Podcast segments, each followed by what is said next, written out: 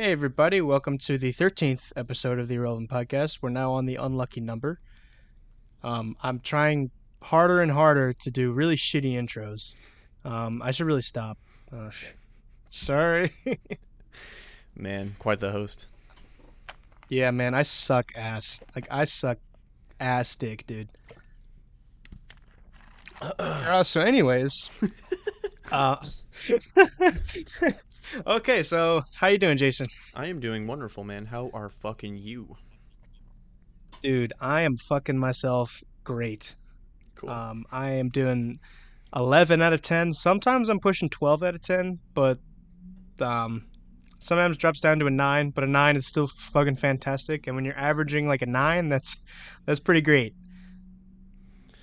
Uh, yeah, so today, you really had to put an Oh. arbitrary number system for bullshit. yeah, I like do I like doing arbitrary numbers and bullshit for things that don't matter. It's great. I love like assigning a number to a movie or like a ch- like a show or a game or a or an album, anything. I'm just like, let's just rate it out of 10. Fuck it. so we live our lives numerically. Yeah, dude, how, how's your how's your life doing? Eh, I give it like a like a 5. it's pretty busy. I'm uh I waited so I always wait to the last minute to do things, so I need to be out of the place I'm living in June, so I'm trying to frantically search for a place. It's been really fucking difficult because apartments are too expensive here for myself and, you know, Damn. trying to find a room to rent is just another nightmare in itself just dealing with the general public. Dude, or you could just go to Woodbridge and risk getting shot every day. I can do that anywhere in this fucking part of the country. Yeah, sure. DMV, baby. That's how it is up here. DMV. Oh yeah. Anywho, But like, how would you Hmm? how would you rate your your life right now out of ten? honestly, my life's ten out of ten. The, my only complaints is the stuff that I did to myself. I waited to the last minute to do this, so I'm kind of stressing about it. But besides that, Yeah. ten out of ten. So I always view life as something you can control and things you can't control, and the things I can't control are doing okay, I guess. Yeah, things you can't control are the Illuminati and like all the government shit we've talked about. Um, dude, where the fuck did that even come? Like, where does the Illuminati come from? I still don't even know. It comes from the Freemasons. oh, like the the Scots and all that shit. Well, yeah, it's like the the Knights Templar, the Freemasons. Those are what people have basically rumored to be the Illuminati. Oh, the Freemasons are connected to the Templars. I don't know if the Freemasons are connected to the Templars or if Templars were Freemasons. I don't really quite remember. My history is kind of fuzzy on it, but I know All that I both of them have been blamed of being in the Illuminati or controlling the I world know secretly. Right. I know the Freemasons were like they were the Church of Scotland. I know. um, Um, I don't. I think a lot of- that, that doesn't a lot of the right, founding don't know. fathers, a lot of the founding fathers actually, I'm pretty sure were Freemasons. Yeah, a lot of the founding fathers were. A lot of presidents have been. I actually thought about joining it for a split second just to see what they're all about, and then they're like, "Oh, you have to pay membership dues." I was like, "Fuck that!" So then I decided not to do Okay. it. But I was interested because That's pretty. Yeah. anytime somebody explains it, it's like they try to be super vague and secretive, but like it really just sounds like boring fucking just fraternity. So I I don't know. It still is kind of interesting though, and like I remember, have you ever seen National Treasure? Yes, I have. Yeah, that when it, I mean, I'm sure that's probably not even accurate, but um, like the way that they like intertwined the treasure with like the Freemasons, I thought was kind of interesting. Yeah. Yeah, no, I, I, Yeah. I thought it was interesting too, and that's kind of what put them on my radar. Them and also um, the Da Vinci Code, which actually, now that I think about it, I don't think that was specifically them. It was just Opus Dei, I think, is what it was. Yeah, I've never seen that actually. It's not bad. You might enjoy it. Isn't that like the whole like there's a there's a um like a divine bloodline of Jesus or something like that? Oh fuck, man! Really stretched my memory here. I thought I knew this movie on lock. It's like they, there is. It's like a secret Catholic society, and um, dude, fucking, I'm not even gonna speak on it because I completely fucking forgot what this whole movie's about. I've seen it many times, and like I'm just thinking of National Treasure now. Holy fuck! Bro, national. I want to. We need to see Uh. that fucking movie with like, you know, saw that movie with like Nick Cage and Pedro Pascal. That movie looks fucking hilarious. Oh yeah, I do want to see that. I don't even remember what it was even called. it has like a long ass name. Fuck. What the hell is it? It's like like the the the weight of being famous or some shit. Yeah, something like that. It looks No, really that- fucking that- dumb, but I kind of want to see it. No, and Nick Cage is like the biggest like meme actor ever. yeah. I don't even like because I'm I'm trying to think of meme actors I just think it's funny. besides him. There's a lot of them, but I just think it's funny in that when I saw the trailer for that movie, it was just pretty much him playing himself. Yeah, and I didn't even think it was real. I thought that th- it was like a commercial. It did have commercial vibes. I'm not gonna lie. Yeah, but and, and I hope when I see it, it'll feed like to the movie's favor, because nothing is worse than like this super hyper self-aware movie that like it just gets constantly reminding you that you're watching a movie, and it doesn't like, um, you know, it, like it's it's a movie that it instead of doing stuff, it tells you what it's doing, and it's like. I don't want to be told what to do. I, do, I want to be showed. Like I want you to show me what you're doing because you don't need to like explain to me what you're doing. You could show it to me. That's why I don't really like you know the like new Teen Titans movie or whatever the fuck that came out a few years ago. And like I mean this constant and also like all those like Lego movies, that's kind of why they like just don't appeal to me is cuz they constantly have jokes about like the structure of movies, the plots of movies and like devices in movies. It's like yeah, I I, I get it, it's funny, but like it gets to the point where it's like the joke is just like, hey, look, we're at the scene where this happens, and it's like, great. Yeah, it's like that very direct form of storytelling. It's just really lazy, and I know we've touched on it a couple times, but yeah, it's it's just not enjoyable. To, like yeah, like you said, we're just sitting there watching a movie and waiting for it to be over, as opposed to just getting involved in the story, which is what it's supposed to do. Yeah, these good movies and do like an- that. right. And an outlier to that, um, who can do those kind of self-aware, um, spoofs is like the um, the uh, uh, Matt Stone and Trey Parker, the South Park guys. they are fucking geniuses because like Team America World Police, that movie is like making fun of cliches and movie tropes and like plot devices like the whole movie, but at the same time, it still has like a core and it can still like like I still am invested in the story and I want to watch it. So I As opposed to like Oh yeah, keep yeah. That movie, I, I fucking, I love that movie to death. But like, I don't know, the, Oh, the story, great. like the story is like, the story is cheesy on purpose. Like it's over dramatic. They always play the really fucking, you know, harp and piano music when there's supposed to be a dramatic love scene or you're supposed to, you know, have a passionate speech. Like Dude, they did that for a the reason. fucking the scene where like the puppets have sex is the funniest fucking thing. I just think any scene Oh with, uh, with Kim Jong Il is the funniest fucking shit ever. Also, that big speech at the end about like dicks, assholes, and pussies. That was just genius. Yeah, so that's kind of that of was pure genius. So like I I watched that movie for entertainment value. Like I don't know, like the story is I mean I mean it is pretty creative, don't get me lie or I'm not going to lie, but um no, and I love how it, it it pokes fun. It's like so much shit, like they always do, and they're always great at that. yeah. Like how they just how they meme like all of the actors, and then it's just like the the, the FAG, the Film Actors Guild. Alec Baldwin. Matt Damon. Matt Damon. yeah, do that. It was like The "Te- movie's Team fucking- America does nothing to unify the world. They only destroy it, or whatever the fuck the line was. You know it's really funny. It, um, that movie it, it just goes to show you have to be a very specific type of person to watch that movie because every single you do every yeah. single person I've showed that movie to fucking hated it. Are you serious? Yeah, it was not so even like just uncomfortable. Not even like Matt or Travis like it. Well, I'm sure they've. I haven't shown. I'm sure they've seen it. Like I'm saying, like my friends and Oh, people that I've, okay. people that I've known in the past or Yeah. dated, they just didn't think it was funny at all, or they didn't get it, or they just thought it was just over the top or really racist and stupid. So, but I, I fucking Dur- love that movie. Durka Durka Muhammad. I mean, yeah. I mean, you got to take things in context. Like it is, but you know, it's not. You know, is the intention to I harm just, people, like- or is it just to like, just be satirical? You know. No, yeah, because like South Park is like open about how like they're just like we're just trying to like just poke fun at people and just you know because that's what we should do as like a society. Well, Trey and Matt's whole know? angle is it's all or it's either all okay or none or none of it's okay. So you know you can't just cherry pick. And I think they're right. I think if you're gonna get mad at something and praise other things of the same vein, like you are a hypocrite.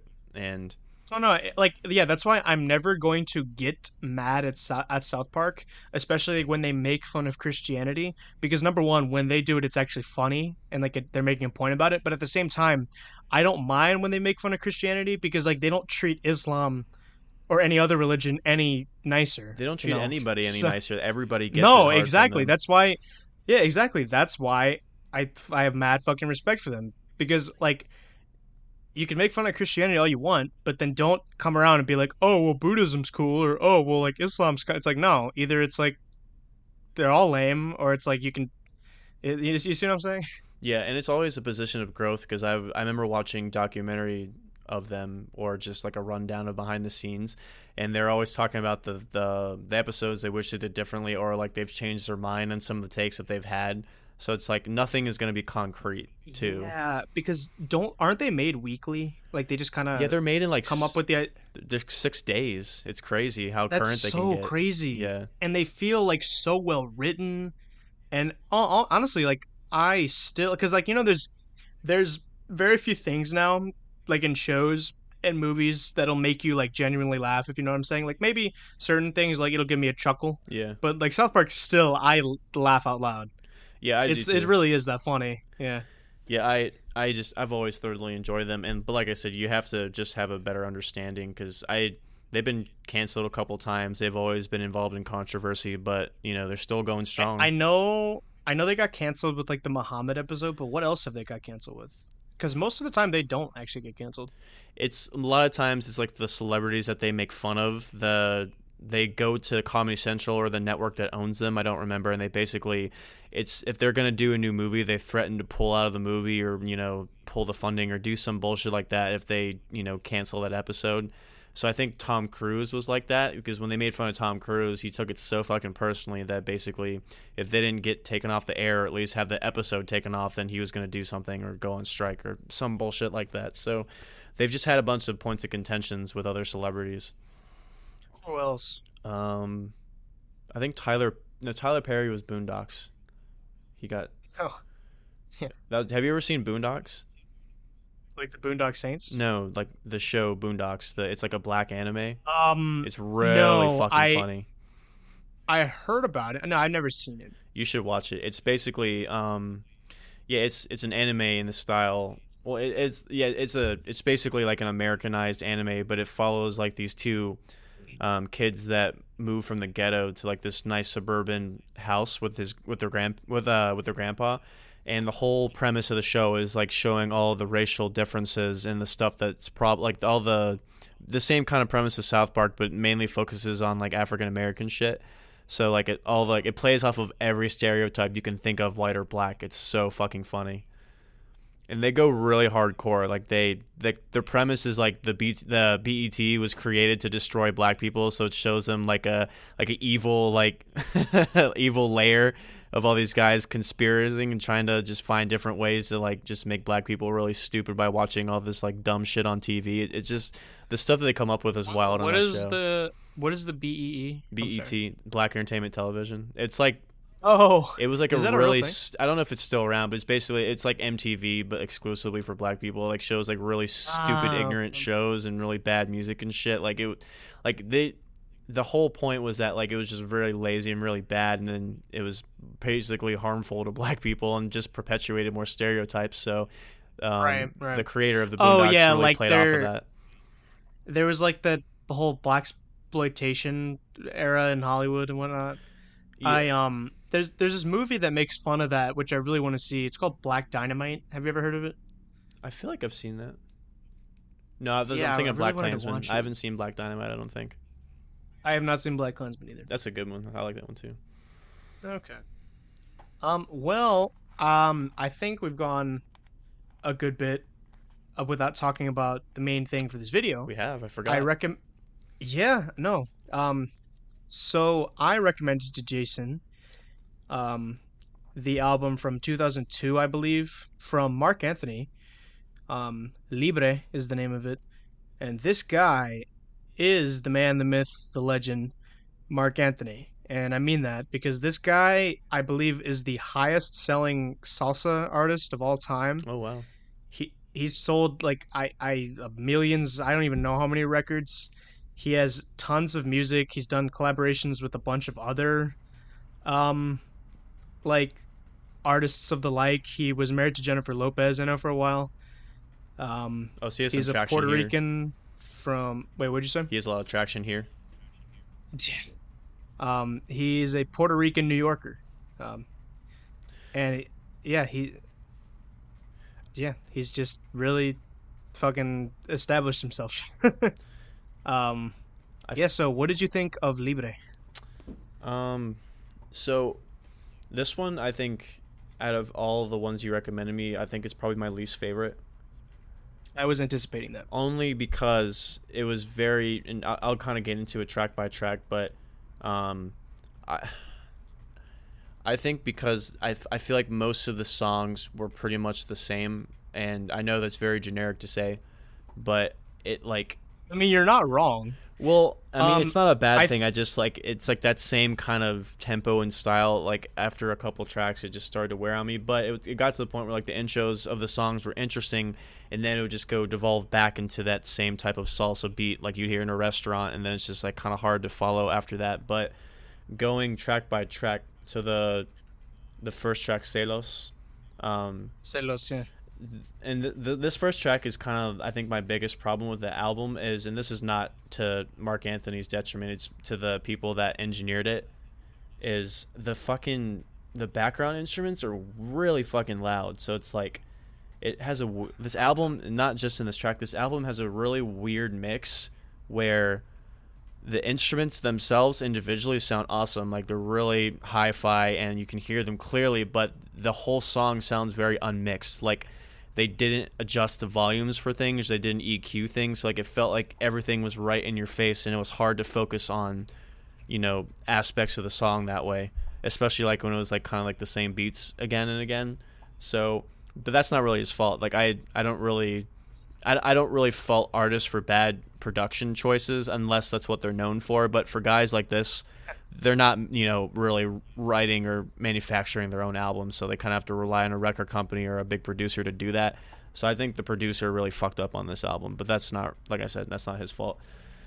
Um, Um, at the same time, I would, I do kind of, and like this isn't necessarily the right way of looking at it. I do kind of excuse it for coming out in like the early 2000s when all this technology was going through all these transitions and like it wasn't, you know, up to par, I guess. So that's why I would love to see a remaster of this album.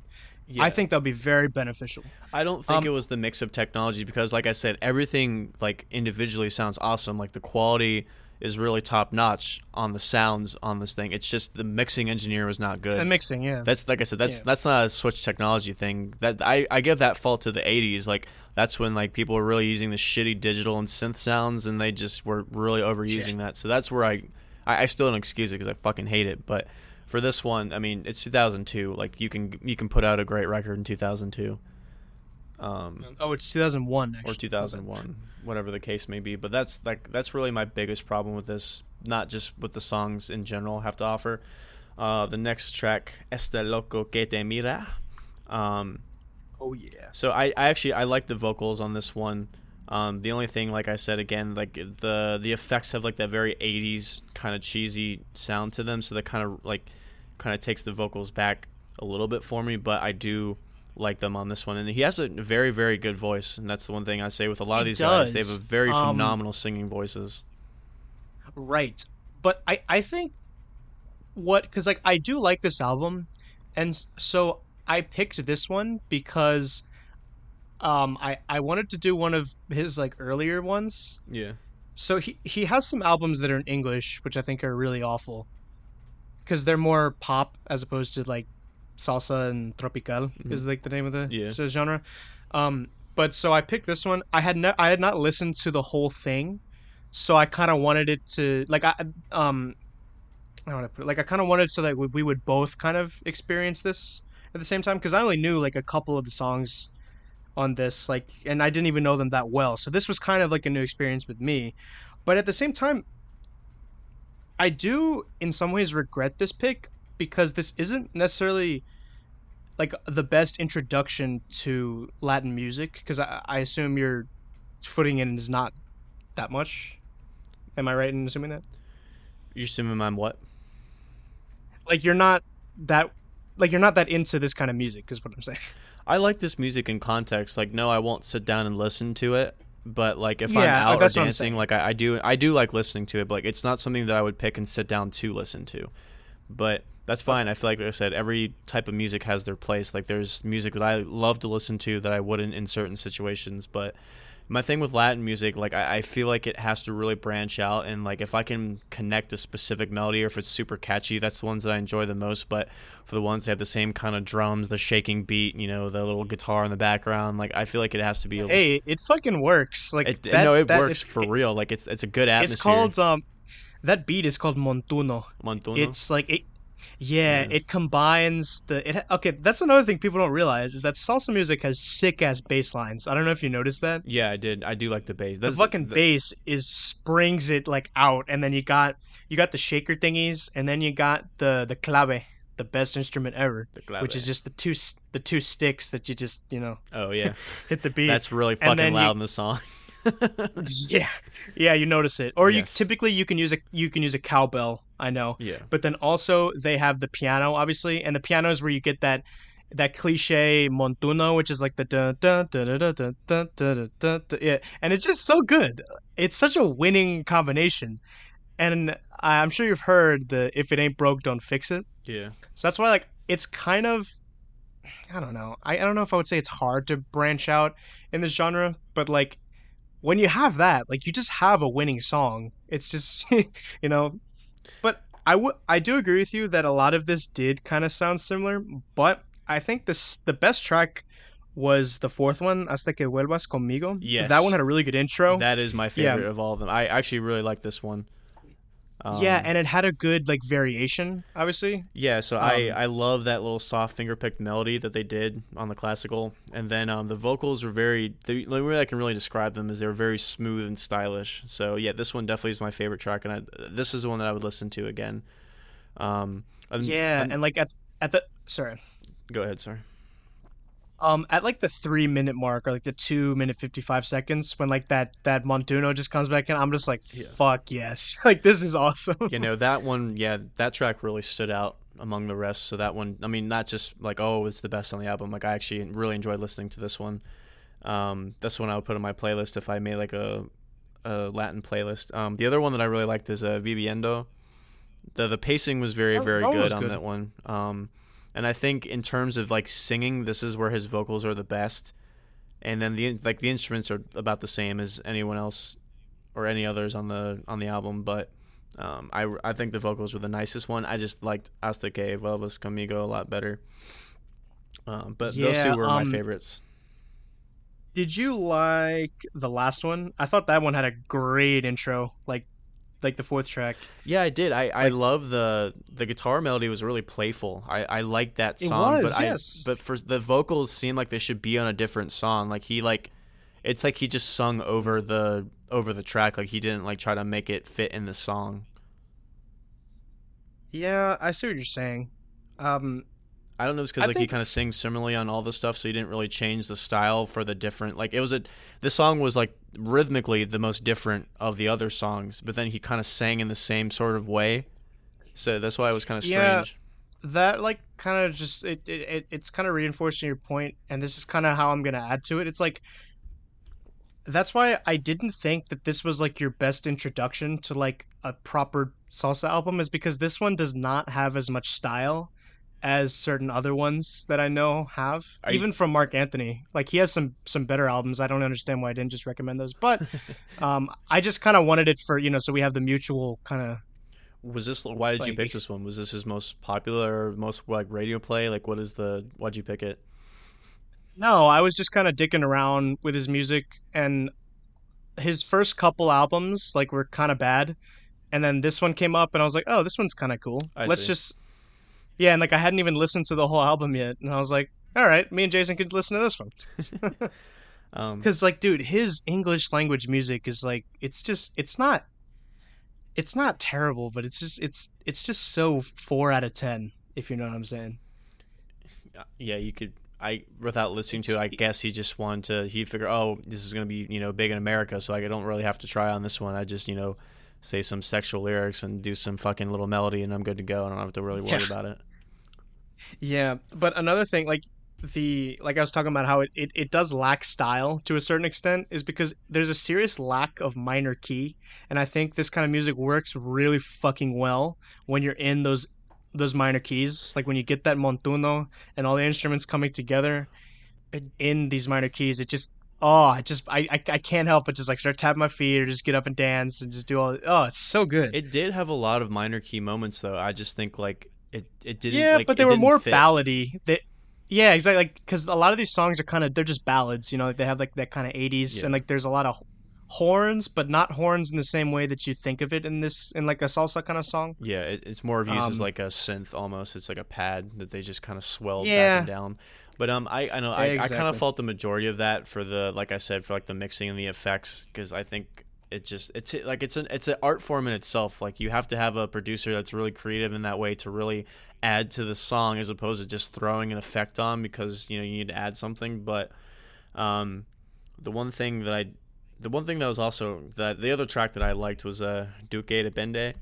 Um, I always and actually the one thing I want to touch on is I love how they incorporate almost like different types of instruments. Like they have the accordion, the piano, the guitar, the flute. Like they every like each song like add that. different Well, types of instruments. That was cool because I like the piano melody on this one. I'm sorry, the the accordion, and then they had I don't know like I didn't notice it on the rest of the album, but they had like this really like it almost sounds like you know like those like bamboo sticks that hit the ground like the water fountain things. Like I don't know if it was wooden drums or if it was a really smooth metal sounding drum, but Oh, those I are don't very recall good. that. Or like a wooden marimba or some shit like that. Something like that. Yeah, so Um, I, I like that a lot. Um, and I think also this his vocal performance on this song, I think was the most dynamic. This is where he played with the tone of it and the inflection a little bit more than he did on the other one. So, um, I think this is a I really strong vocal best- take on this one. I think his best vocal performance was on "Hasta que vuelvas conmigo." I thought that was his best I love- delivery and melody. I just thought like because like he kind of had the same tone throughout the whole album, but on that song he switched it Yes. up, and I, I like when like I said I like when singers play with their voice and they do different types of inflections, um, which is cool. The other one that was interesting was uh, Barco a la deriva. I like the flute melody on that one a lot. I always I like the flute. I like when people add it in there, even if it doesn't fit. I just like hearing it. Um, for some the reason, flute is a very pretty instrument. it is, and I want to learn how to play it. the The wooden flute always sounds really cool. the the The metal ones are always a little bit too harsh, even though they are very smooth too. And uh, let me rephrase that. In the flute world, I feel like the metal ones are too like bright sounding. I love the warm, smooth sound of a wooden flute more than I do um, a metal one. But Yeah, in this genre of music, the flute is actually used quite a bit, and it sounds really nice. Yeah, I, I like how they incorporate that. It was crazy when I was listening to this. I don't know for some reason I was just like picturing myself feeding a girl strawberries in a waterfall. I don't know why. On Barco de la Deriva. Yeah.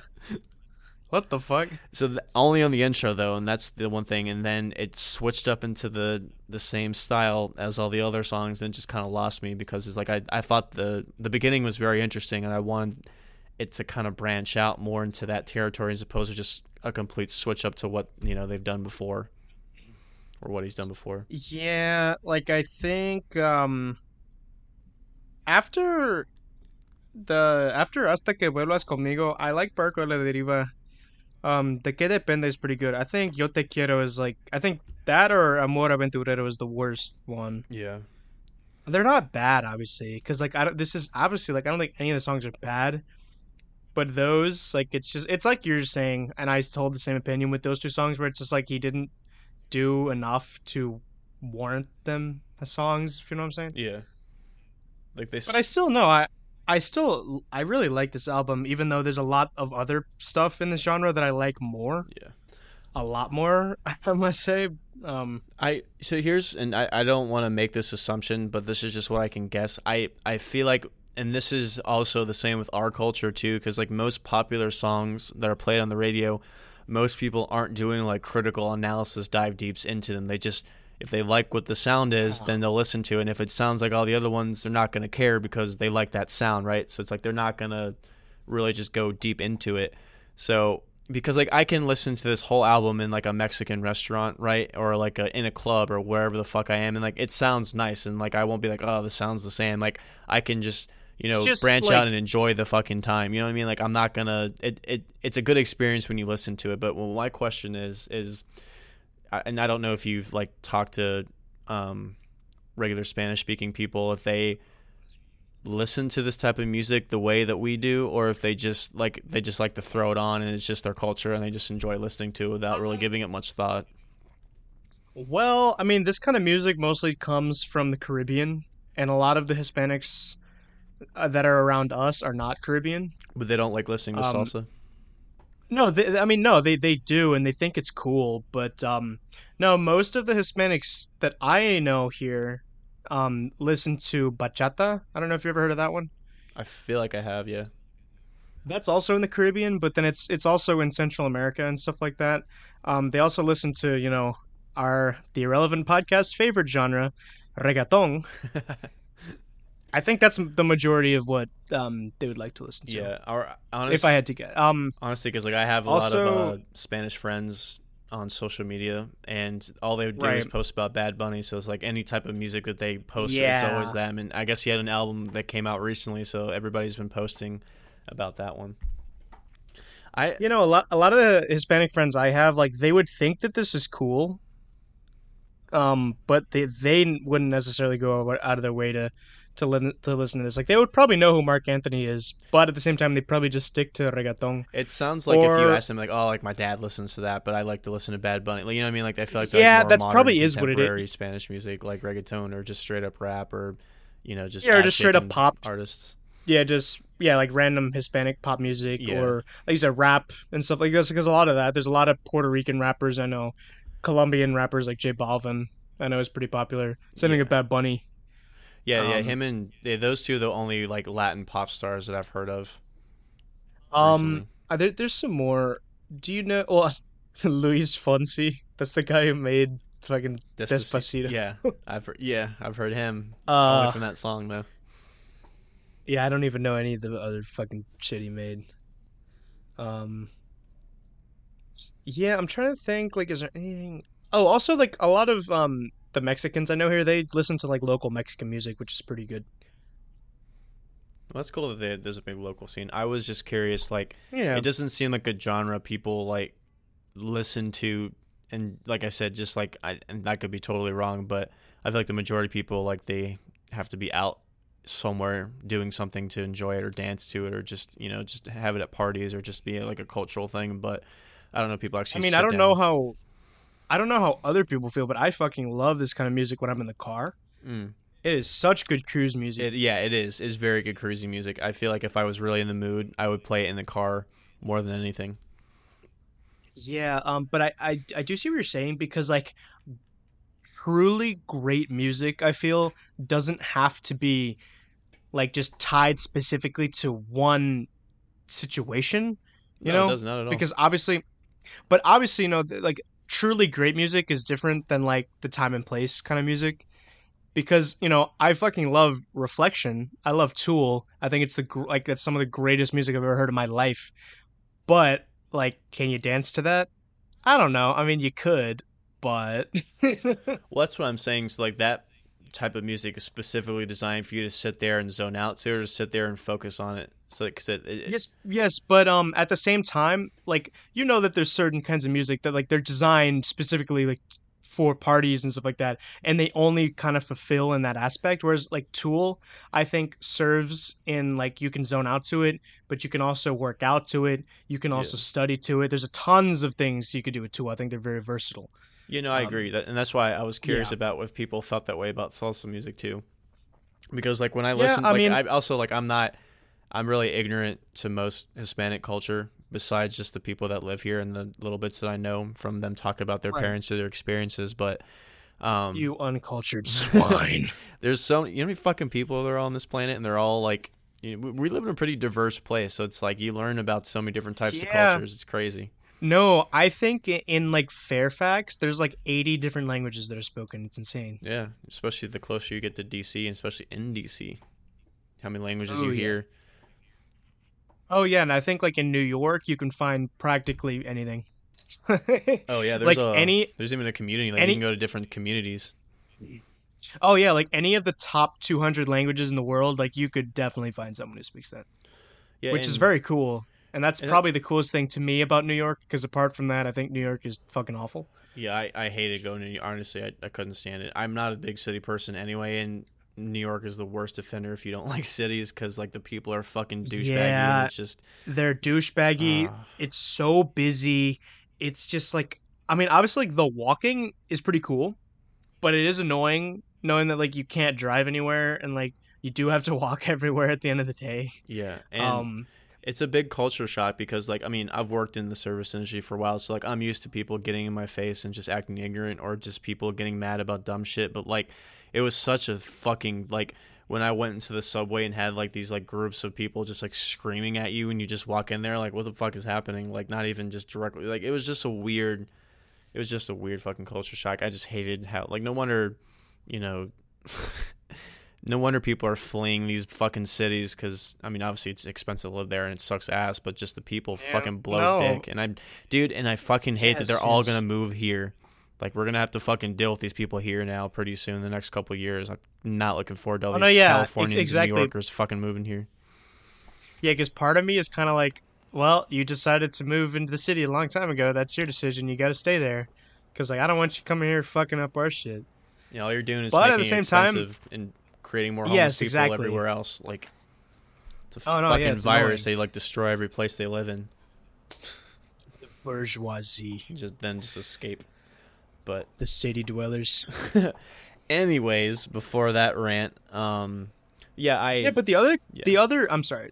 The other cool thing about New York is like that's where a lot of this music kind of became popular after like all of the like Puerto Rican and Dominican kind of um, immigration and stuff like that, and Yeah. especially Cuban immigration. I can't wait to show you some some Cuban music eventually that'd be kind of interesting. because yes, because salsa has a very specific thing about it where like you know you obviously know that's salsa, and obviously there is different variations with salsa, um, nationally. Like um, Puerto Rican salsa is like probably the most popular one, and that's the one everyone knows, and that's the one that everyone kind of thinks of when they think of salsa. right, And the second to that is is Colombian salsa.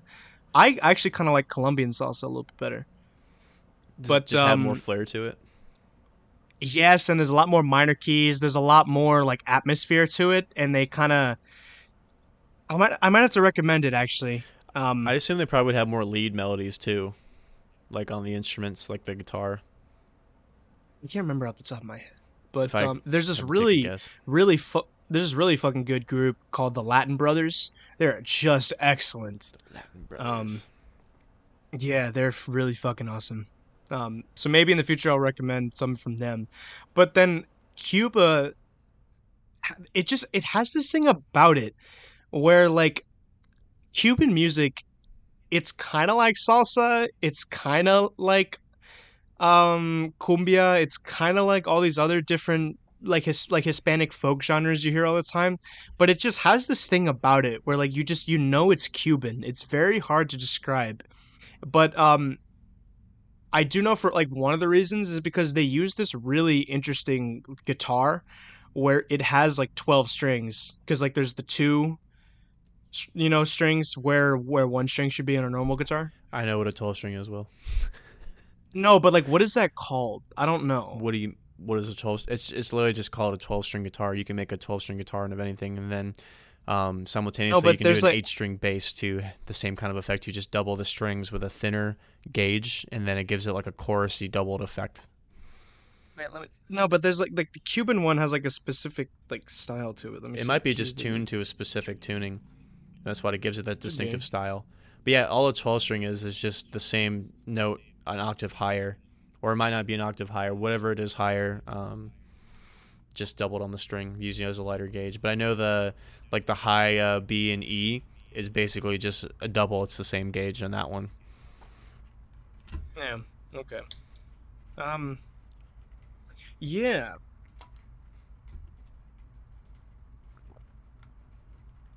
But um, yeah, like they, they kind of have it in in Cuban music, and it's just, it's it's so interesting. I it, it's very hard to describe, and their rhythms are kind of different.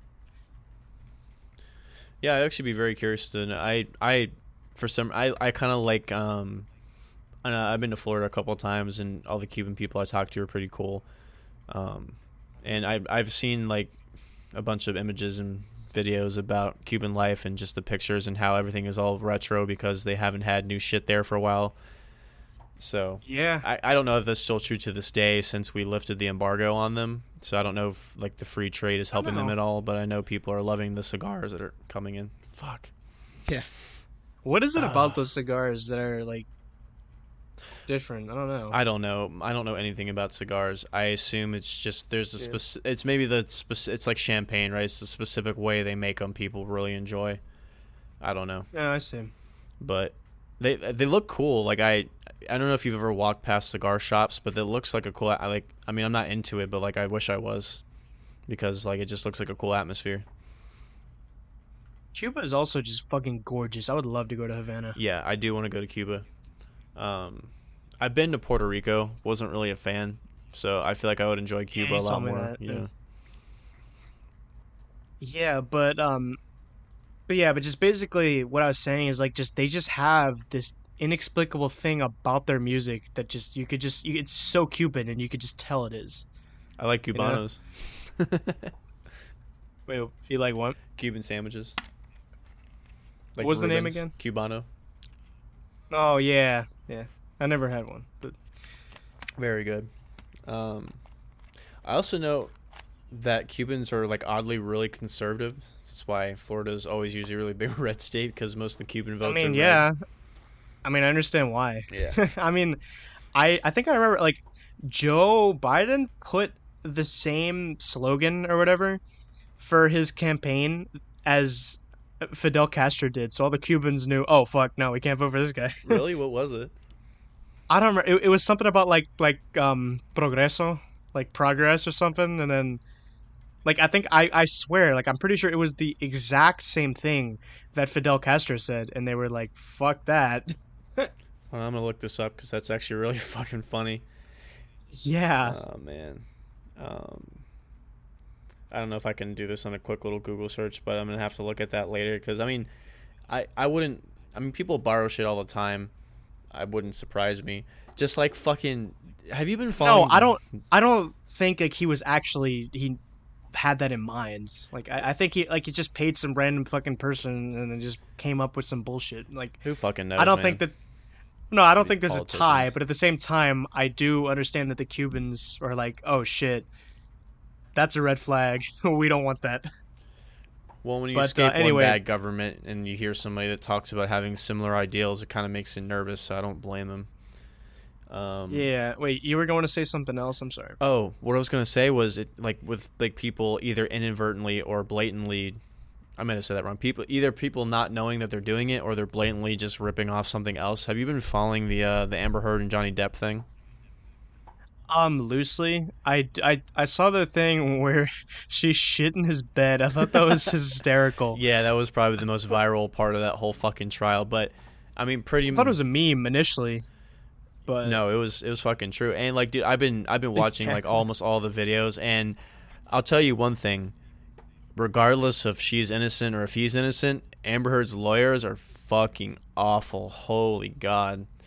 Um, I was hearing that. dude, But like, what is this whole debacle even about originally? That's what I don't even understand. So she basically, and they've I don't know if they've had like multiple lawsuits in the past, but I know currently she wrote an article in the Washington Post that basically you know was making all sorts of claims about abuse and all the shit that Johnny Depp allegedly did.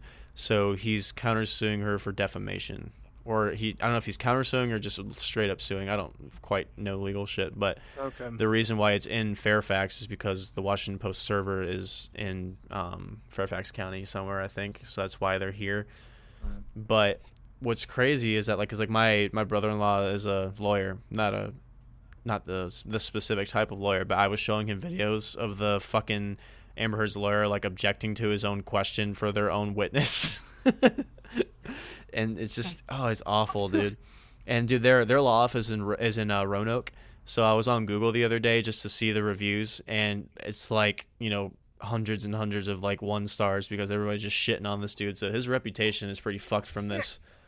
So I mean, from what it sounds like, Oh, it sounds Johnny like Johnny, De- Depp or no Amber Heard's lawyers. oh yeah, isn't like I mean like is she the one in the wrong? Like according to the like court, it. that's what I I don't understand. Yeah, So what? it I haven't really been following this. So. what it sounds like, and this is just me looking into it and you know showing the evidence that they played in court. Um, basically, you know, he has a drinking problem, has a little bit of a drug problem, and she's really fucking narcissistic. So he's not entirely innocent, but she is way fucking worse, and she embellishes a lot of shit. Even like their witnesses, like none of their stories are corroborating, and that's why her fucking case is sort of falling apart because her, their lawyers don't know what to do. They're making, they're trying to like chase these bullshit stories, and then they're asking really ridiculous questions to try to like fit the narrative of the story, but it's not working because none of the witnesses that they've interviewed corroborate the story, and they've gone completely opposite. And um, he, my brother-in-law was telling me, you know, a really big rule as a lawyer, like you're not supposed to ask a question that you don't know what they're going to answer. So if you can think of an answer sense, in your head both ways, then you should ask the question. But if you're asking a question expecting them to, you know, bank off of one answer and they go the opposite way, your shit kind of falls apart. And there's only so many ways you can force a narrative without people catching on to it. So she's feeding her lawyers a bunch of bullshit and then they're trying to prove it in court and it's just falling apart. So it's really funny to watch. Yeah, like I'm. I mean, these kind of stories now, like I just kind of see them through memes and a bunch of these other kind of things. When I just see like a notification, like, oh yeah, that's going on. Yeah. But I never really kind of follow these things anymore. You know? I usually don't either. The only reason why it's entertaining to me is because I think like, you know, this is shit that a lot of people have to go through, and this is the biggest thing for years is that you know believe all women or like why would they have an incentive to lie? And I think it just goes to show how damaging this case is to people that actually go through this shit. Personally, because you know, yeah. but again, like her shit's very transparent, so like you can make a clear distinction between her and another case. You literally just have to follow the facts and see what everything is on a case by case basis. But what I was gonna say, like tying that into the Joe Biden slogan thing. Um, Oh yeah, that's she- what this was related to. yeah, when she gave her God damn. testimony, again, like basically, like she went up on the fucking witness stand and was saying all this shit that Johnny Depp did to her. She ripped off like lines from a movie verbatim, like undeniably. Wait, she like, she took lines from a movie to fit what she was saying. Yes, like she was like What first of all, she was like pulling some really heavy crocodile tears. Like she was visibly upset, air quote, the whole entire time, and she was like fake crying, but no tears were coming out. And as soon as like uh, a lawyer would have Oh an objection or like she had to stop talking, she just went like stone cold face. And then when she was talking again, she went right back into the act. Like you could tell like she was doing a bit. Like it was really cringy. But yeah, she fucking directly ripped off a line from a movie. It was so funny. Do you know what movie it was from? Uh, I don't, but this one was just recently, so I know I can look this up. And I think it's been fact checked. I I first saw it, I thought it was like people trying to start shit to just get famous off of this case. So, but I think I hope I'm right. I think it's been fact checked that she actually did take this from a movie. Um, but dude, like you should watch like the like a compilation of like the best moments. You'll fucking laugh your ass off. And the fact that this is like even the judge is like fuck. Oh no, I saw like it was like a YouTube short or something. It's just like, like I- it was just literally Johnny Depp going, "Yes, that is a lot of marijuana," or some random bullshit, Mm. like just out of context and shit. Yeah. And then there was the other one was like, "There was human fecal matter." yeah, because it's like, how else do you say that in a courtroom? Like, oh, my girlfriend shit in my bed. Yeah. Um. What would you do if your girlfriend shit in your bed?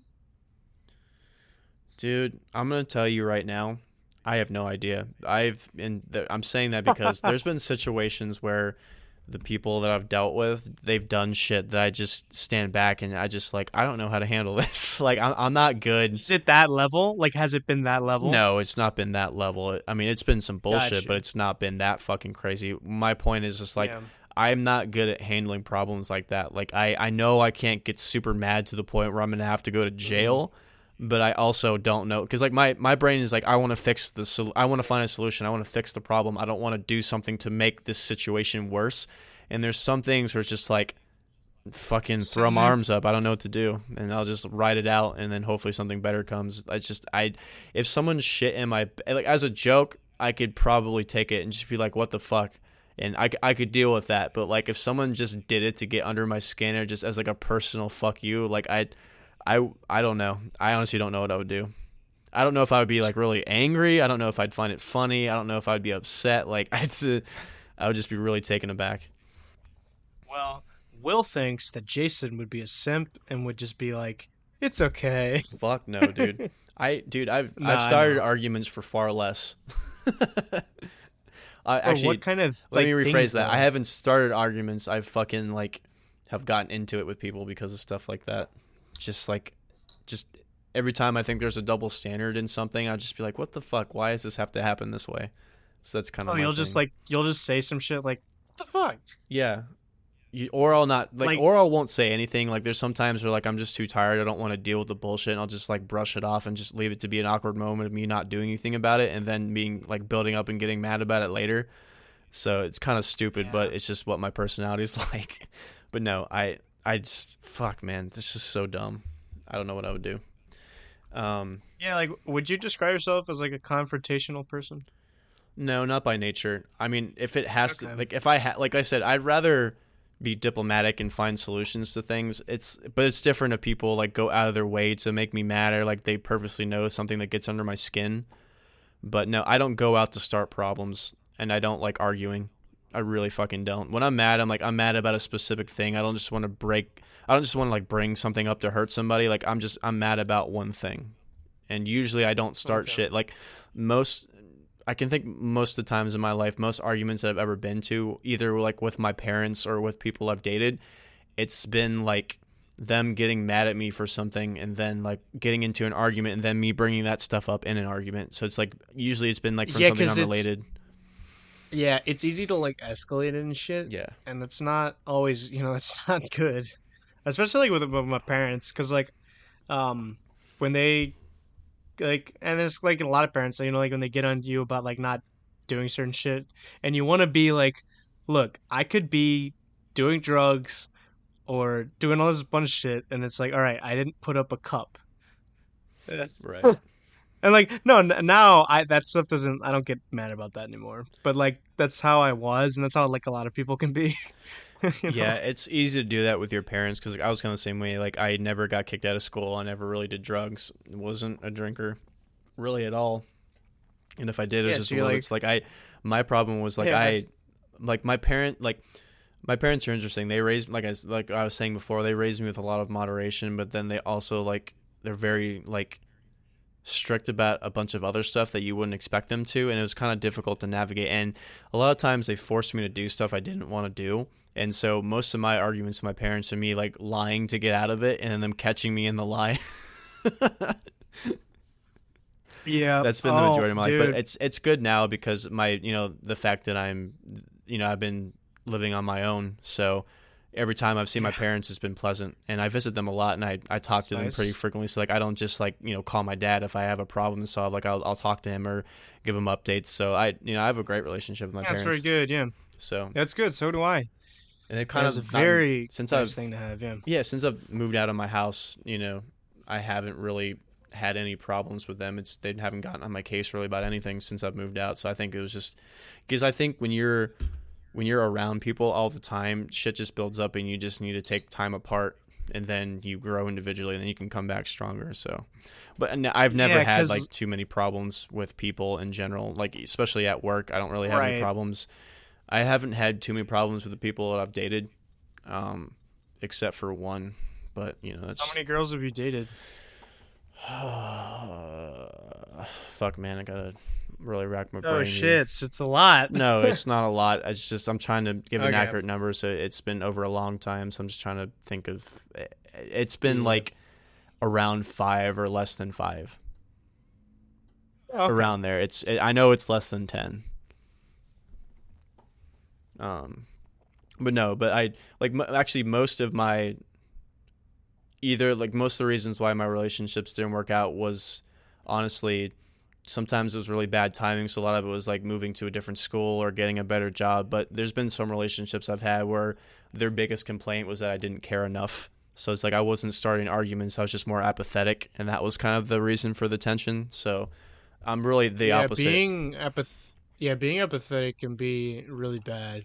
Um, they say Yeah. that in like in one of the Metallica songs. Yeah, it's not a good way to be all the time. I I think apathy is good for if you're a person where you get, you know, you overreact to a bunch of shit. So like there's just some things in this life you just don't need to care about, but I I think you can take it too far and that's kind of what I'm trying to undo is just you know, being a little bit more partial and you know, in the present with people and places and things. And I think I'm getting better at it, but yeah, that was more like my yeah, my problem wasn't being toxic and starting fights and getting mad. My problem was just not caring enough. Yeah, because like apathy, um, it's good to learn it because it's like good, obviously, in like the right amounts. Because like like you said, there's a lot of shit that like you just don't need to worry about, Yeah. and it's it can be good to um project it outwardly in some situations, you know. Um, I just but like you you said, need to be no, honest about it. Like if you have a problem you're going through, Yeah, you you- gotta exactly. Be, you gotta realize you gotta you know the first ex- stage of acceptance. You gotta fucking get there, and then you can work on it. You can't live in denial because like it's one Oh thing no, no, like if, if that's one, no, but that's um, that's not like really what I'm referring to. That Oh. no, you're 100 percent right. I'm just talking about like you see someone on the street doing some stupid shit that pisses you off, just ignore them. oh you yeah, know? yeah, yeah, yeah, that shit you really That's, need to be like, kinda- because you can lose your life. Like there's yeah. a there's a very divine Oh, power yeah, to minding your own fucking business, and it can cost you your life or yeah. your job. oh, Like, exactly. Just stay like, out of it. I know. A lot of people don't know how to do that. yeah, it's it just takes a lot more self discipline. But again, I think more of that is just the people that do that just feel really entitled, or like they just have a, such a short fuse that the most minor of inconveniences will fucking ruin their you know year. But yeah.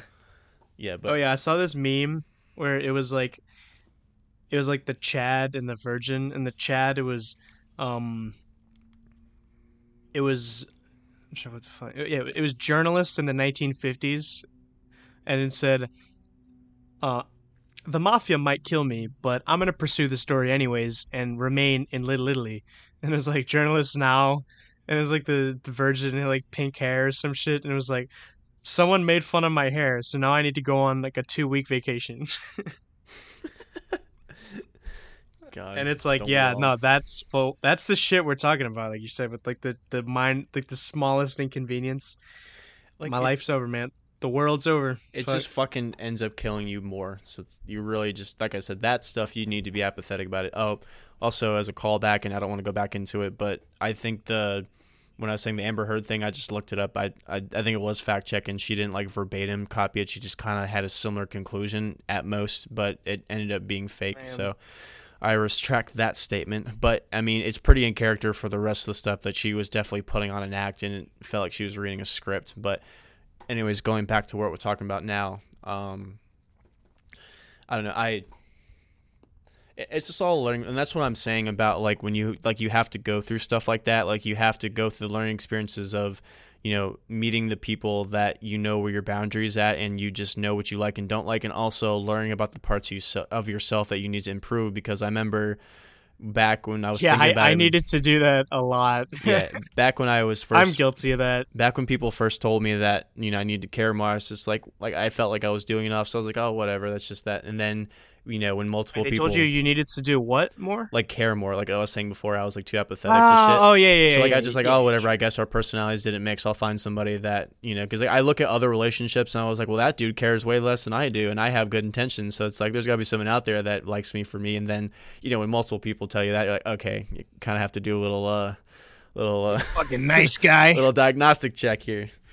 You ain't getting Um, no pusher if you're a nice guy. Yeah, but I, like I said, you you nice have to- guys you have to finish go. last. Just depends on what I'm type sorry, nice I just had to go on like a red pill, just like tangent. your red Oh, pill journey God. stops when you date somebody. I'm telling you. yeah, well, that's yet to happen to me. I mean, for me, it stopped when I just stopped watching the videos because I realized like I don't really need to watch this anymore because I'd rather just you know do this podcast or read books or go to the gym or do actual daily activities. As opposed know. to sitting there and just and taking information that you're not going to do anything with.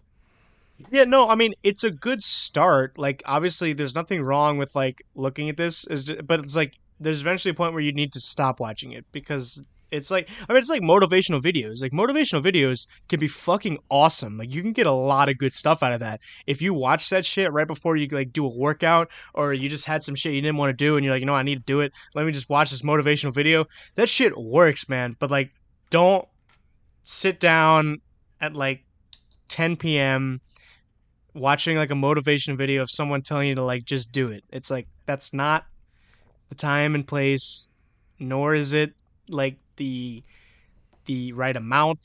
It's not that's not the purpose of those videos. Yeah. It's it's wasting your life because you can just actually do what those people are telling you to do, which is which would literally be to not use your phone and watch YouTube videos late at night. Yeah. Um, you I- know, because that's that's what those people advocate against. I think this is my main problem with this type of content, and it goes into motivation. Is that, and this is just me personally. Like, there's a lot of like I I can't just sit there and listen to somebody talk and I and feel motivated. I feel like they have to. Be, it has to be very creative wordplay or something that really relates to me. But for me, Well, yeah, what that- motivates that's me the most is um, Sorry. I'm trying to. So the thing that motivates me the most is, God, fuck, I'm off my rocker today. Let me try this for a third time. The thing that motivates me the most is results. So I feel like I either Yes, have to provide my own results or like I look at people's accomplishments and that's motivating to me. And then I can listen to what they have to say. But like some fucker like behind a camera saying you can do this, like it, you know, like I feel like it's just it's a mile wide and an inch deep. Like the words are hollow. Oh yes, So- like Joe Rogan has talked about this shit about how like he and I, I too, and you probably do too, how like we cannot fucking stand like toxic positivity and like toxic like like you know you can do it. Be like be a badass. Do this. You can do anything. It's like yeah. uh, it's completely like just it's so intrinsically like it's insidious. And like you do know what i mean by that right? Yeah, I do because it, it just it puts this arbitrary yeah. system the people's heads that like no matter what you do and how you think about it, you have to have a positive outcome or you know like the fact that you didn't achieve something was because your mindset, which you know as a double-edged sword is objectively 100% true.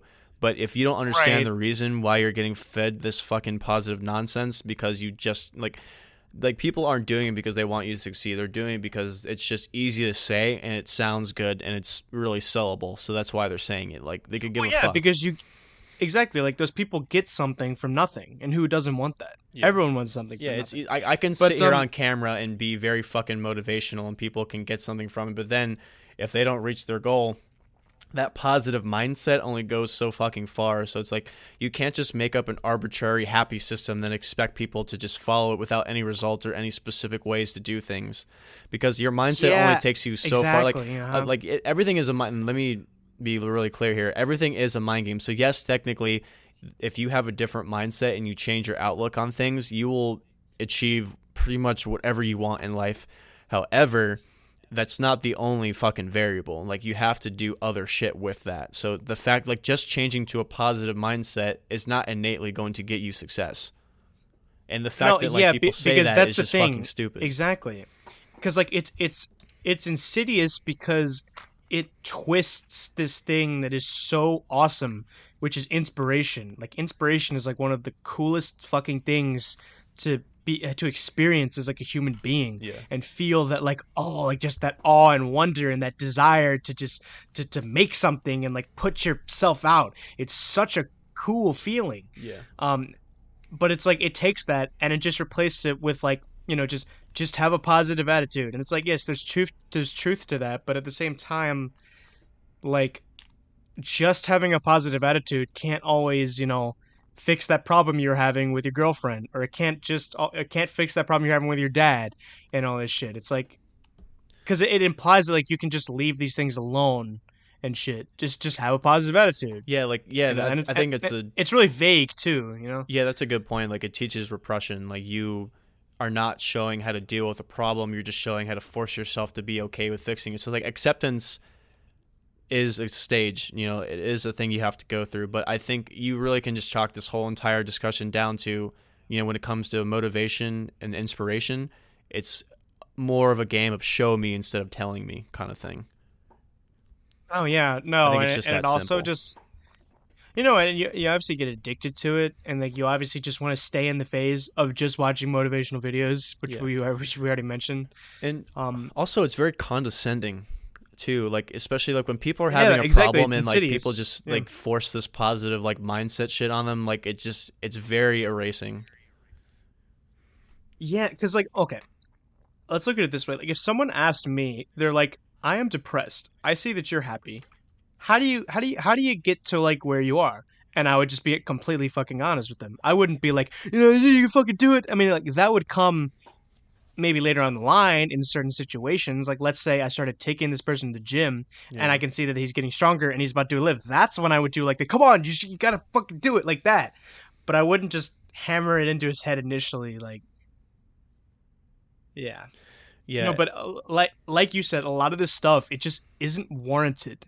No, because uh, no, and I am obviously guilty of this because I mean this is my show. I can talk about whatever the fuck I want. Um, and I do understand I am still a 19 year old kid, and I say kid because I wouldn't consider myself an adult. Um, and I yeah, it's like I understand like my mind is not as developed as someone's mind at 28 36 40 like it's completely different um and I, I can sound sometimes like a guy who thinks he knows about everything and I, I don't like to, to sound like that um but sometimes I can't help it just because I feel like I have just like I mean obviously like I just I had that experience with moving that just completely just altered my consciousness essentially and I've just had a bunch of these things that have just like I was like, whoa, this was just eye opening, you know? Yeah. Um, and I think it's a good thing to have because I, I know what you're talking about. I, I kind of sometimes fall into that category. I, I kind of smooth out the edges as I get older, but I think you need that kind of thing because for me, it's all about intention. Like I know, like when I obviously I've I've talked to you for quite a bit now, especially doing these little entries. So like even if we disagree on something or you know, I feel like, you know, I think you're going to change your mind when you go. I'm not that much fucking older than you in general, but, you know, like, there's some things where I think, oh, I think he'll right. change his mind as the years go on. But I think you need to have that there. Like, you need to have me saying my opinion and then you saying your opinion and then someone listening to that and then figuring out which one works better for them because we are individuals yeah. as, at the end of the day. So I think it's all about yeah, intention. Like, you're not that, trying to be condescending also, and you're not sorry. trying to be like, you're not trying to talk down to people. It's just you're giving your experience and your take on things. So I think if you yeah, go from that honest. guys, it's fine. Like, yeah, I'm just trying to be 100% honest, yeah. and and I feel like when I'm not, I just feel like I'm not myself. I'm not happy, and like I don't, I never want to say something that I don't sincerely believe in. Yeah. And that's why I, I still, I mean, like if you ask me, like I don't necessarily bring it up, and I'm trying to convert you all the time. But like if you ask me something, obviously about like the doctrine of the church or anything like that, I'll gladly answer it. Um, because I sincerely believe that all uh, all that's true, and that's why I defend it. You know. And that's better than people just talking out of their ass or saying things they don't believe or they're just pandering. So, I mean, it's better to be that way. I just think, like I said, it's all about your intention and it's what. I mean, obviously, how you come across is a big thing too. But like I said, it, you true. really just have to just be in the right. Like you have to you have to come from the right disposition and I think you're fine because you can have a disagreement and be fine. It, it, it, has nothing as a fucking fight or you you know come off as douchey about it. But um, I think going back to what you said, if if someone were to ask me that question, like I'm depressed, what do I do? I've had that conversations with people. Like I've you know I've had conversations with people like on the verge of killing themselves.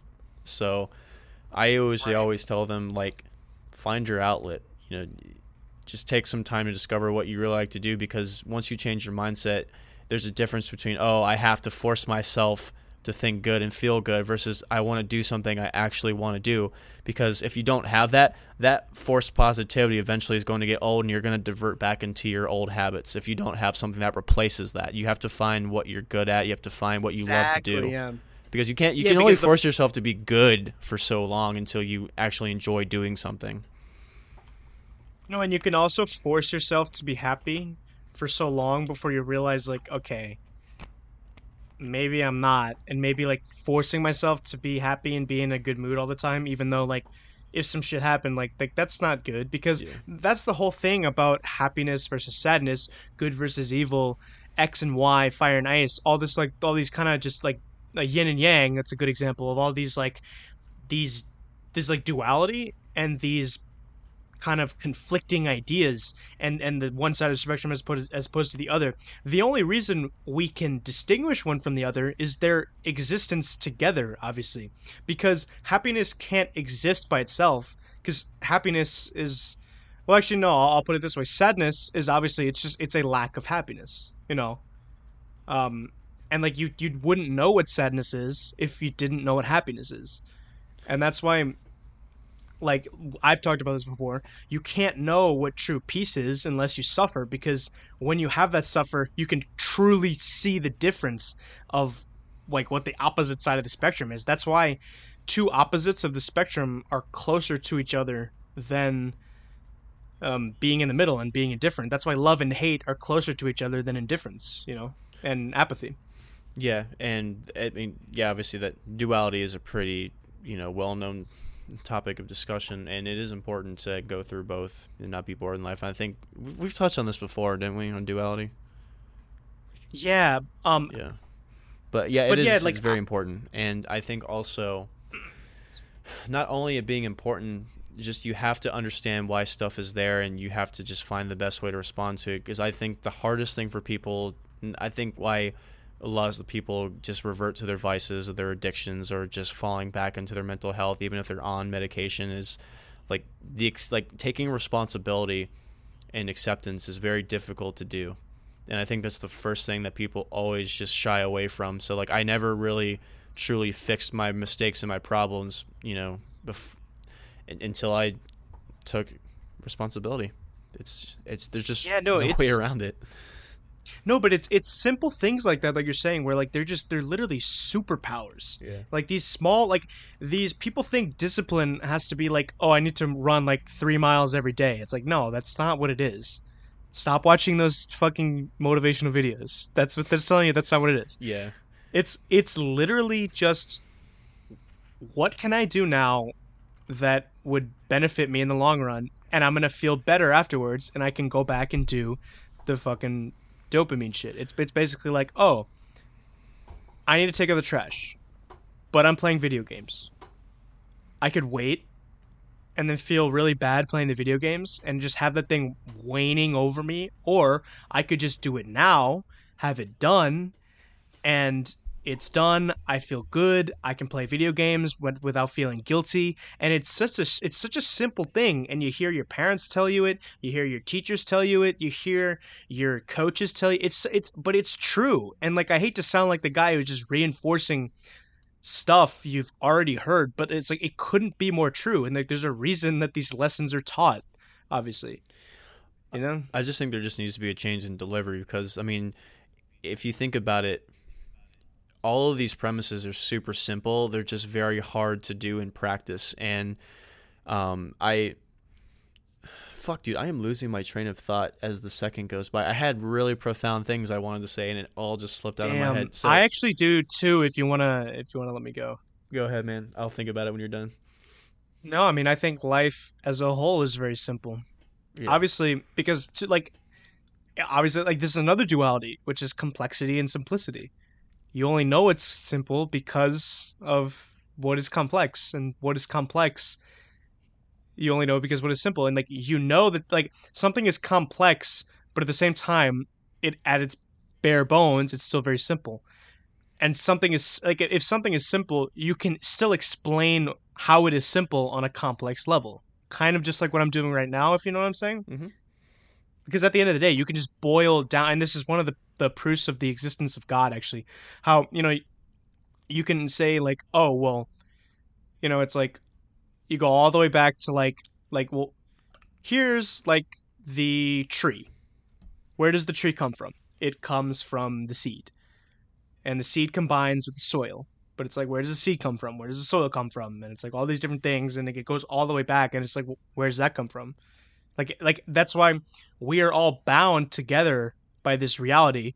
Like you know like if i touch you you feel that. Obviously if you know you have all five of your senses. And if you know if someone touches me i feel that too. And like we both have that correspondence. We can we can look at each other and nod which means affirmative. Yeah. and like we just we we can agree on these things. And that's why we're because we're all bo- bound by this reality there is this ultimate like first cause and f- and like supreme being and like first creator you know and this all this this creator that like binds all of this together. And you could see this idea a lot in certain literature that you wouldn't realize like in star wars. That's what the force is essentially. Because the force is you know it's like Ob- how obi-wan describes it's it's an energy field created by all living things. It binds the galaxy together. And obviously han solo he's like oh i don't believe in all that like witchcraft religion bullshit but then eventually like as he like develops he realizes like oh this actually is kind of this is real and shit. And, it, and it's, it was cool to see his like character progress like that. Um but like he it was very much like he's like i've been from one side of the galaxy to the other. There's uh, uh, come on like there's you seriously think there's like a whole thing that's connecting everything and luke's just like yep i do Yeah, and inquisitively, I think it takes. I mean, you have to have some sort of spiritual understanding, whether you relate that to, like you said, like just the thought of creation and being on that same wavelength with people, or if you just think it's an elevated form of consciousness that you have to just get that, you know, that understanding from nothing, if that makes sense. It's like you can just be happy in the present and you can understand, or it's not just over analyzing and having like so much critical thinking to the point where you just like freak yourself out. Overthinking over I didn't mean to go full circle and make that point again, but Uh, I love that song. I love Tool. I love so many things, dude. I'm really fucking happy right now. Uh, you feeling elevated? You feeling you're in a, another plane of dimension? Yeah, no, it's because like I feel because you know how like certain people get their energy from like different things and stuff like that. I get a lot of my energy from just having like a legitimate, just sit down talk to someone. You know, I don't necessarily get my energy from like just the mundane conversation that's from every day, but like when I can just sit down and talk to you like this, it's just so. It, it, it's just it's it's I don't know how to describe it. It's it's euphoria. It's such like and, and this is something that did I ever tell you about metaphysics? I know what they are, but I don't think we've talked about it. Okay, so my senior year of high school, I took a metaphysics class, and that was the best class. It was the most eye opening class. It was the most mind bending class I had ever taken in my life. So basically, metaphysics is the study of being and not being. And it, and it basically goes it, and it defines what it is to be. And like, there's three different types of being. There's esse, which comes from Latin, which just means to be, which is the action of being. And then there is, um, I think it's ens, which which is in Latin it translates to like and that's the thing it, it can be difficult to translate these these languages but that is kind of like i believe like fuck i forgot about that. But then then the third one is entity. And that's obviously like an entity is like a being itself you know? And how there's like those three different kinds of beings. And how um god when he says to moses i am who am what he's basically saying is like I like my essence is being. Like my essence is essence. And like there's no other way to describe it. And that's the thing cuz the word to be, it doesn't have any um syllables that go below it, you know, because you can go you can have a syllable for like like give me any word. G- give me like a random verb. A random verb. Yeah, just tell me a random verb.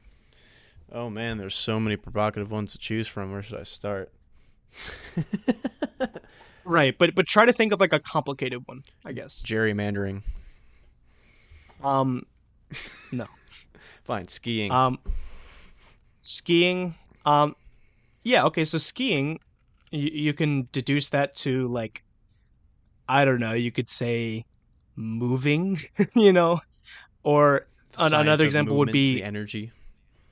Yes, exactly. Or another a good example would be dictate, because dictate means you could put that down to, um, I guess say, you know, and it's like there's nothing below say, and it's like, but at the same time, like all of these words go back to the word to be, Right. and you can see the word to be in like every single word essentially, and there's nothing below to be,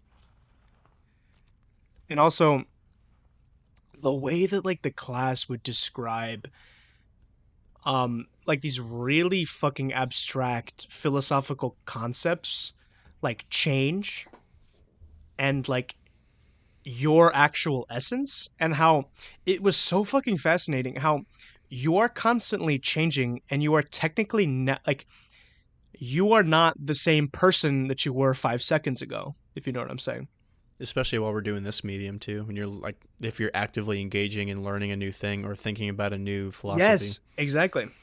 Yeah, exactly. Because like the Jason that was five seconds ago is not the J- same Jason that is now. I'm still just I as just- dumb, but more enlightened. right. And you just had the fucking Will explain to you some some bullshit. Um, but it it was really just fucking like what the hell? Like I I had never had a class like it. I had I don't think I ever will have a class like it again. Yeah, Um, me- oh, and metaphysics is interesting, and it has a very similar concept to the to the, basically just the the philosophy of being, and they kind of developed like if you want to talk about like esoteric Gnosticism, it kind of just devolves into energy and vibration. Like everything has a vibration. That's why you know people always say, "Oh, your thoughts have consciousness," right? Because your brain's emitting a signal, and that lands somewhere on the frequency spectrum, right? So there's a theory Yeah, where like that- if you die your energy um, can transfer over and then like that's why like some people like when they believe in reincarnation your energy just you know transforms into another form of consciousness or you can just you know you basically perceive time and space more abstract as opposed to linear if you kind of have an elevated vibration or consciousness. So i think in terms of philosophy it's a very kind of similar perspective. Like you really can do it have a better understanding of the self or a better understanding of your subconscious when you kind of look within and there's actually a guy kind of tying this in. I, this kind of gets really pseudo, but have you ever heard of uh, epigenetics? um no. So this this guy, he is an actual licensed doctor, and I I don't re- quite remember what he does, but his research has not really um, been.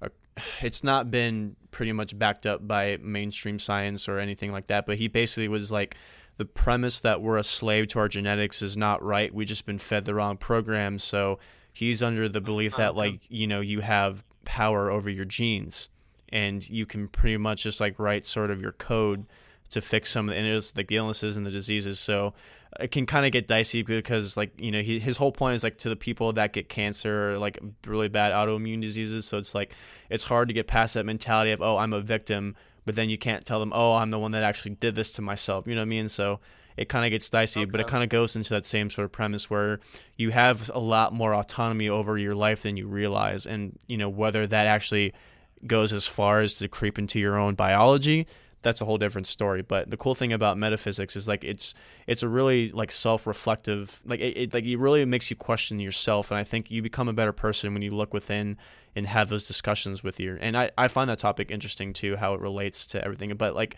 that's why like spirituality and religion is very interesting because if you actually look between like what different religions are saying they have very very similar presences or um i'm sorry very yeah, no, it, similar it all alludes to something. Yeah, But- no, they yeah exactly. when it comes to like Um, pure gnosticism it's pretty much the same whether it's you know the soul the energy of consciousness like it it pretty much has the same sort of innuendo i would say Yeah. Um. Well, so metaphysics is also the study of what is one true, good, and beautiful, yeah and defining those four terms and stuff like that. Um. But um. Yeah, it was mainly that one we had about change, but also there was this one we we, we talked about like what is beautiful, and I, I I don't remember if they brought up the Fibonacci sequence, but they might have. I just got reminded of that because I was listening to Lateralus today. the sacred geometry Um, bruh Yeah, no, and how because Speaking of, before mean, you get into that point, did you ever watch the interview where Maynard was talking about how like ridiculous it was that people attributed the Fibonacci number sequence, or like he kind of felt like it was, he called it like it was sophomoric for him to force those numbers into a song because it because like be, like that's what, and uh, if you're gonna tie that into what we like dis, you know perceive as beauty, like that type of symmetry, we just naturally gravitate towards like the things that are usually like really well liked and perceived or the stuff that we just innately you know gravitate towards it has that's you know some sort of symmetry whether it follows the fibonacci or whatever fucking geometrical pattern Yeah, it's just because like we have these things just kind of in our in our brains, like that is just aesthetically pleasing, or just like that just makes sense, yeah you know. But it's like a lot of modern art doesn't fulfill that, so that's why we we- look at that and we're like, that's stupid. but i, You know, I didn't want to divide you from that topic but I, i'm really curious to Sure, hear like what the, sure. the concept of beauty is because i don't i don't even think i know in terms of metaphysics. Yeah, so basically like metaphysics what is like beauty is basically it consists of symmetry. Okay so um and like it's not in not all circumstances but i'm pretty sure it also is like its resemblance to reality. Because like you and, and i'm not that doesn't mean it necessarily needs to look photorealistic like an like a picture to look beautiful. Like a painting doesn't need to look photorealistic. It can be stylized but it still has to have that sort of thing in it that alludes to something else. Like that allude, that alludes to something that's real. Obviously you know because we can look at a painting of a human it doesn't matter how stylized it is we can still look at that and go yeah that's a human. And Yeah. that is something that i know and that's something that's real. And that's another thing we talk about that is that it, that's uh, it's coming to me. We talked about how it, it was yeah it was ideas. We talked about ideas and how our thing like our ideas real because we can think of them? It's like are unicorns real because we can think of them in our head like we like think of a unicorn you have the image in your head right now does that mean it's real I remember having that discussion in philosophy. My professor used that exact analogy like, are unicorns real? Do they exist? Or the fact that you think about them, does that give them consciousness? Like, I, I remember having that talk and people debated back and forth. That's why I hated taking philosophy because I felt like you, you mean, no that's very on the nose that's i that style i probably wouldn't like um like the way you yeah like you were just like talking about your like how your teacher said it that sounds a little bit annoying. Um but also that the ideas thing and how like you can have an idea of like a unicorn coming down the street. Let's say the unicorn is white but what if i told you the white is coming down the street? It's like you that doesn't make sense you know and that brings back to like the three states of being you know? And also do you know what accidents and substance is refresh me. So substance is like essential to an to like an entity.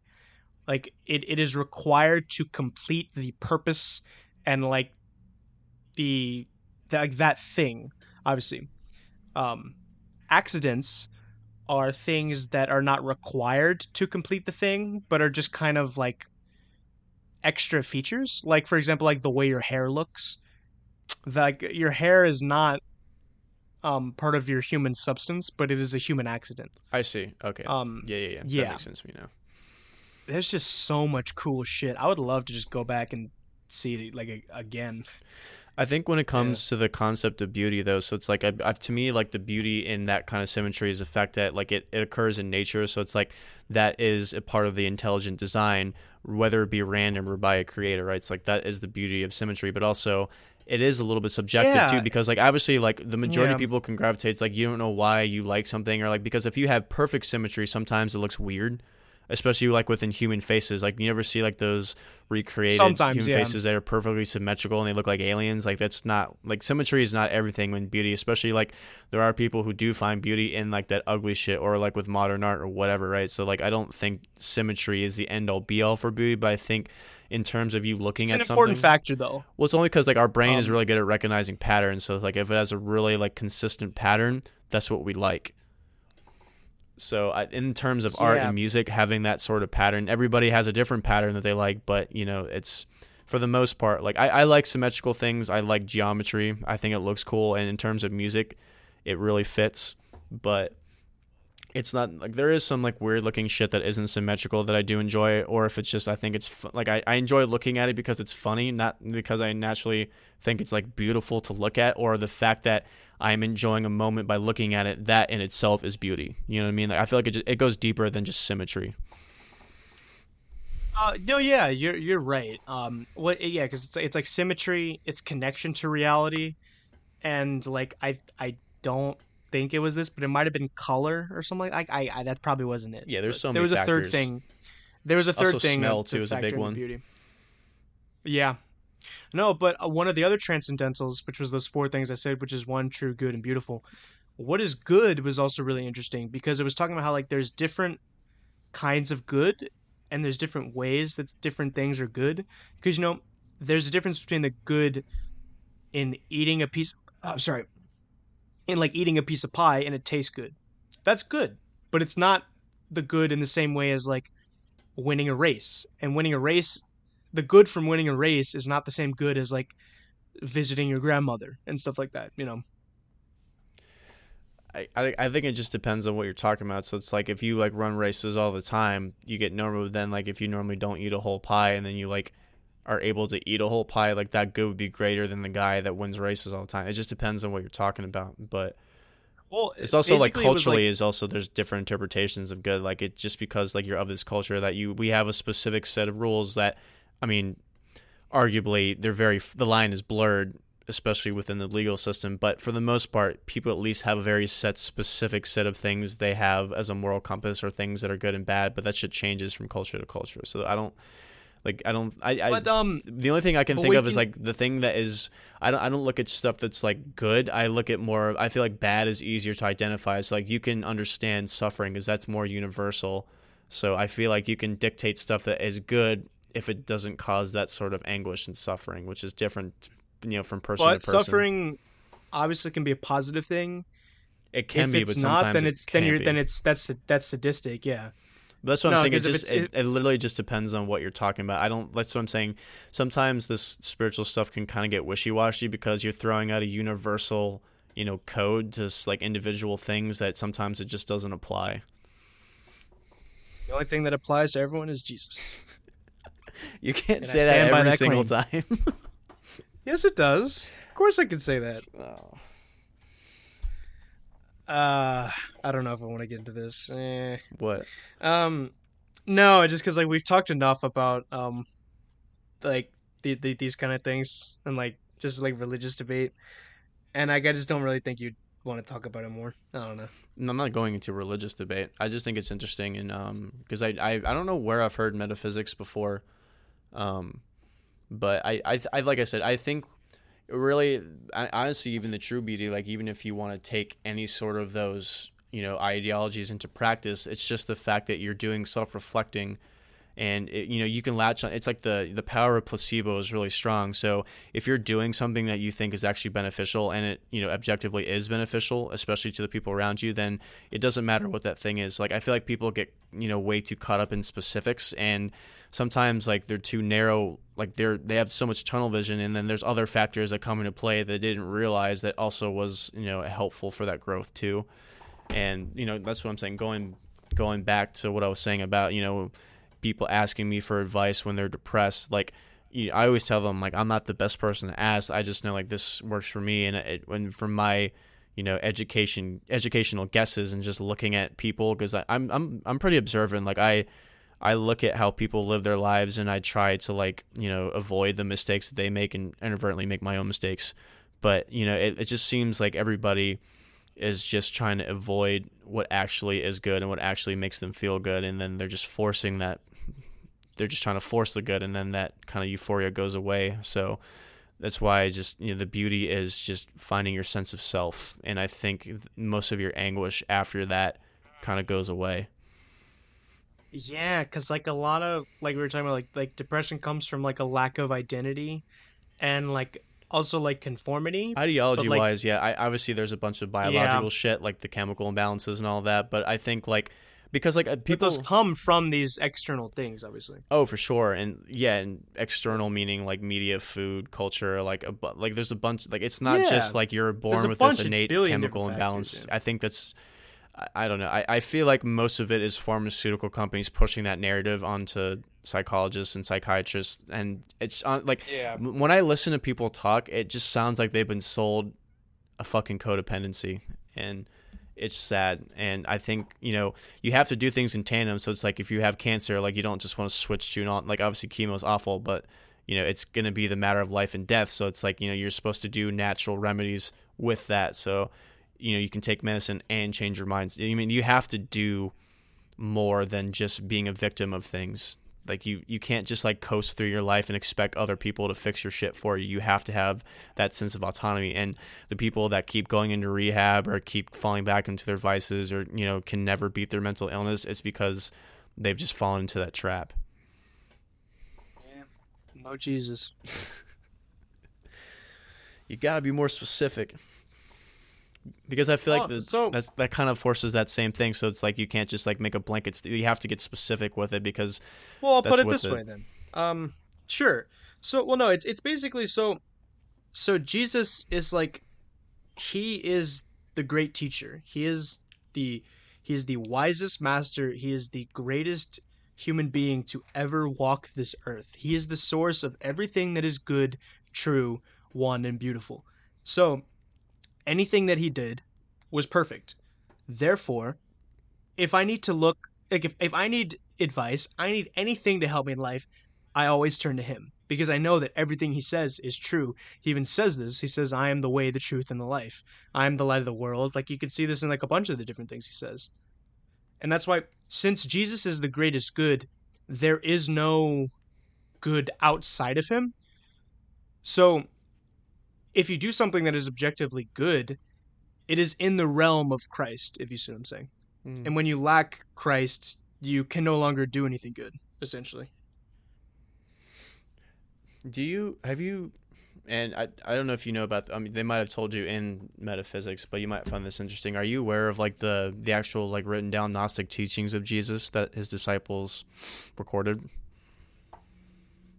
Uh, Like, what is the? Tell me what the Gnostic teaching is, just one more time. So it basically he had a bunch of like mystical um doctrines basically to help people ascend to higher spiritual truth, not just you know speaking the word of God or you know doing miracles or talking to metaphor. Like he actually had like philosophical ideas and and I'm I'm gonna say this wrong. I think one of the most important Gnostic scriptures that he did was the the Pistis Sophia or Pist- Pistis. I think it's how you say it. P I S T I S. Um, and so basically, it's it's kind of like that similar plane of like you know, because most of the thing I, I think the the church has kind of gone away from that sort of mindset because it's more like it's the difference between telling somebody what to do for control and like giving somebody the control to you know shape their own life. So like a lot, in my opinion, of most of modern religion has kind of played off with that fact. Obviously, like if you can take the aspect of like the word of God and the Eucharist and the gospel, and then you can kind of elevate your own spiritual life. You've kind of got the point already. But the fact that the church doesn't really kind of like most people don't even know about that side of him that he like I said he has whole scriptures about you know self improvement in that light of mysticism. He never wrote that though. Hmm? And the other thing is because, like, well, no, but Jesus never actually he never wrote that down. But um, Apparently he was in The, there was a scripture that he had this scripture of um no, but the other thing is like these are not accepted as divinely inspired because they like the reason that the four gospels that exist are the ones that are accepted because there's a tons of gospels obviously. There's tons of gospels written and they had a bunch of these dudes like hey we need to figure out which which ones are real and which ones are not.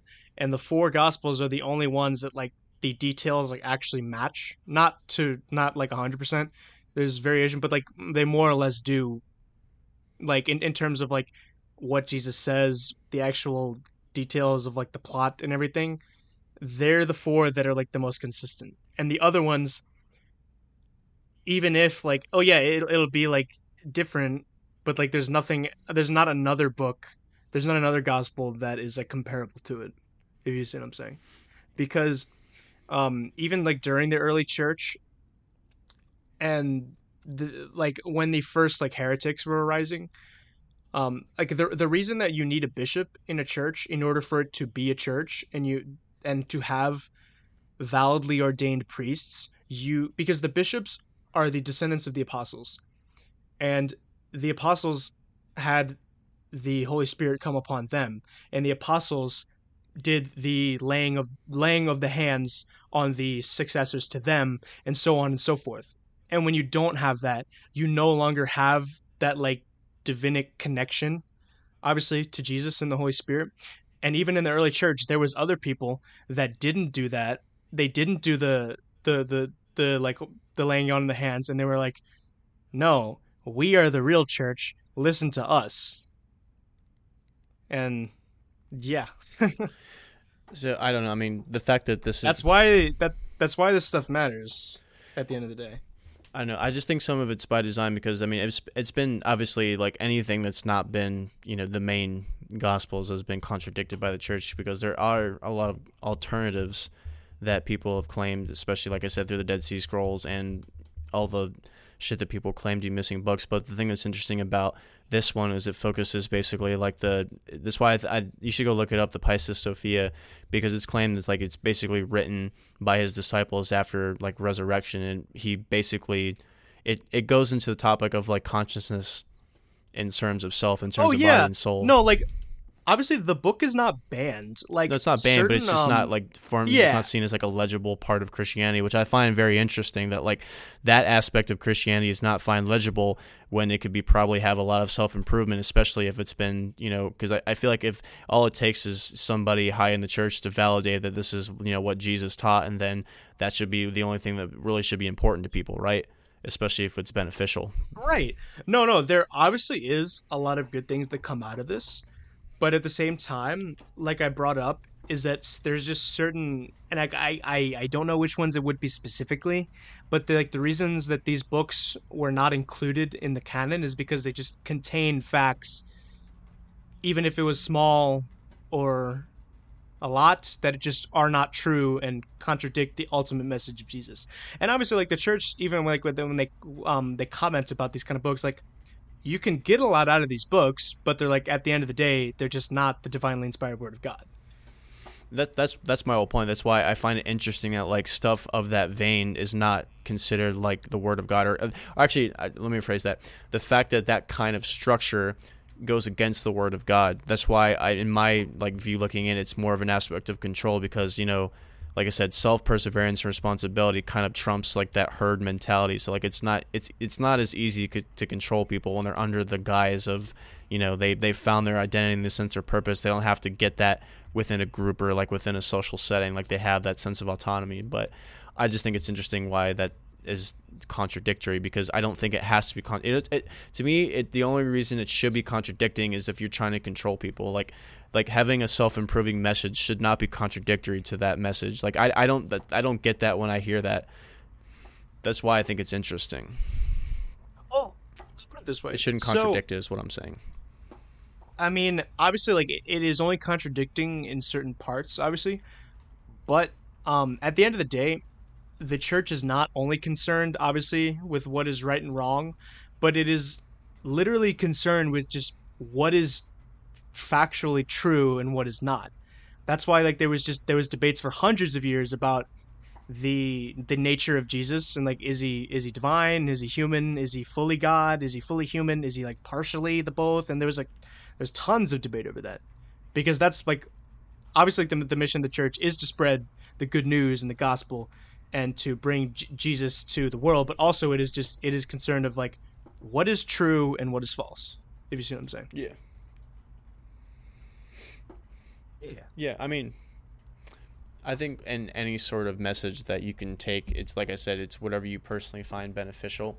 But yeah, I would, I would, I would give it a read. I want to see what your thoughts is on it because it kind of touches on some of those similar sort of planes. It deals with consciousness and sense of self, and it kind of really like, I mean, honestly, metaphysics probably came similar from those types of teachings because they like uh, they all just sound too similar to not be connected. So it pretty much gives the same sort of met like I don't know because like when I like when I listen to metaphysics, it, it feels like it's of the same vein as all the other stuff I was just talking about. So that's why I'm saying I don't know how like that You part know, be yeah. I contradicting mean- because oh no it is related obviously but um how do I put it I mean, it's it's like you said how you know, and we've talked about this how like every kind of culture and every history, there's always like devotion to a higher power, and there's always worship to something else, and that just obviously it's to me it's just more proof that there is something there, you know, because it's like there is no culture that is not worship something.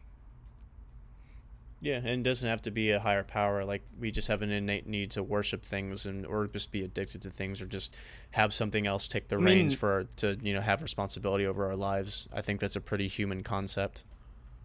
Well, yeah, because we we're always trying to find the meaning. Like you can't have a life where you say that there is no meaning. Like that just that doesn't work. You're always trying to find the meaning. It doesn't matter Yeah, if you say there's no meaning because you'll just still try to find it, or the meaning is that there is no meaning. yeah. I, I hear people say that, and I think it's just more based off of trauma or the fact that the world's so fucked up because it's easy. And I kind of carry some of those mindsets where it's like you know, like I have a, I'm not.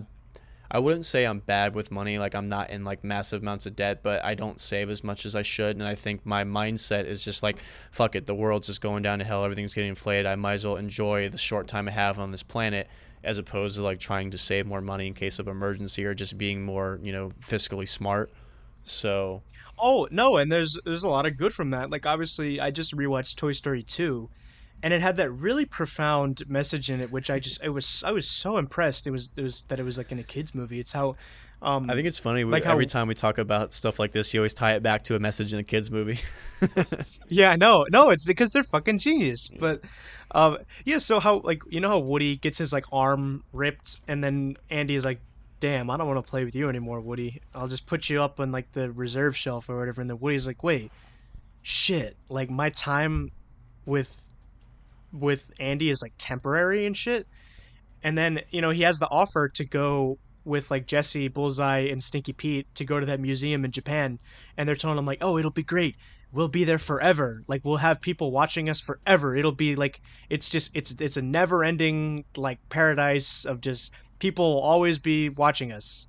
And like that's great. And then and then woody's like oh yeah of course i wants to go with them. Because he's like oh woody's like andy doesn't care about me anymore. But then he's like oh wait. And like buzz tries to talk to him. He's like dude you seriously want to like be behind glass and like not be able to like move and have all of these random people look at you that you don't even know? Like you want that for the rest of your life? Is that seriously to make you happy? It's like and then andy's like no sorry fuck. And then woody's like yeah you know what? Like maybe this time that i have with andy even if it's temporary i'm just to fucking enjoy it you know because yeah that's what life's all about Yeah, I I think you kind of have to live in both parallels. Like you, you can't have the mindset like, oh, I'm gonna just do, you know, impulse decisions because you're using the excuse of the world being a fucked up place, or, you know, it is true, time is short, but you, you don't want to put yourself in situations where it's gonna cause you more anguish. So you kind of have to find that line of if it's, you have to think of the consequence. Like, is this is this consequence going to be super detrimental? And then if not, then you can hit the fuck it button. You know. yeah So I just think you, it's for me. I kind of teeter more on the fuck it line, even though I mean I am responsible and for the, like I said, I'm not in trouble. So I just need to not blow as much money as I do, but I'm not gonna get myself into like massive amounts of debt. That's not gonna be a thing, unless like I have medical, like unless something really bad happens, but not just out of compulsory or a compulsive behavior. You know, yeah, that shit always crossed my head. Like, oh shit, what if I get cancer? Like, oh shit, what if I like accidentally? What if someone rams into me? You can't do that, highway? man. You Like, can't do oh, that to yourself. fuck. You gotta you gotta push those intrusive thoughts Oh away. no, I- exactly. It's not like a constant thing, but like you know, that's what I do. Is I just go listen to like Tool. It just fucking takes it away, man. I'm telling you, I was just I was listening to Fear Inoculum again the other day. Oh man, that album it just brings me to tears sometimes, and like I'm just I'm not afraid to say that because it does. It's just it's so like Maynard's voice is it's so beautiful. I don't even know how to like put it in other words. Like he has a beautiful voice. It legitimately just moves my soul. And especially like on, on the title track, on Invincible and Pneuma, and like all of them, man. Like Descending, I think Descending is just one of the most epic tracks they've ever done. Same with Tempest. And like really, honestly, I would be fine if that was like their last album. Because I think they just fucking went like they just did it and like it honestly a lot of the songs it just kind of sounds like that and they they were talking about that um obviously like in, in invincible how i i obviously, you know, like Maynard with his lyrics, he's like, you can take whatever you want from it. I'm not going to tell you what it is. But I was reading this one article about how Invincible is kind of like um aging and like the inevitable like wisdom, but also like um breakdown that you get with age. You know, and that's like th- that was relating to how Tool is just kind of older now. Oh, and I just thought that was genius, you know, because Yeah. I remember y- you had told me how like that was their kind of most base lyrics, which yes, you're right. It's their most They're straightforward kinda- for sure. I mean, that the, the theme of Yeah, like, straightforward, like yeah. coping with you getting weaker as you're getting older was a pretty prevalent theme in that. He he fucking referenced Ponce de Leon for God's sake. Like Yeah, I know. like it was pretty straightforward. But um, what was I gonna say? Yeah, going back to the singing thing, I, I do. Yeah, he's one of my favorite vocalists. I find his voice very beautiful. It's funny because like my um. Because like obviously like I listened to my dad. I, I I don't know if I told you when they came to DC a couple years ago. I actually took my dad to go see them because he's not the Oh, he's not the biggest fan of this genre, but um, it was still like I like doing like father son stuff, so I decided to go. And he, it's funny because like he, um, Parabola is his favorite song from them.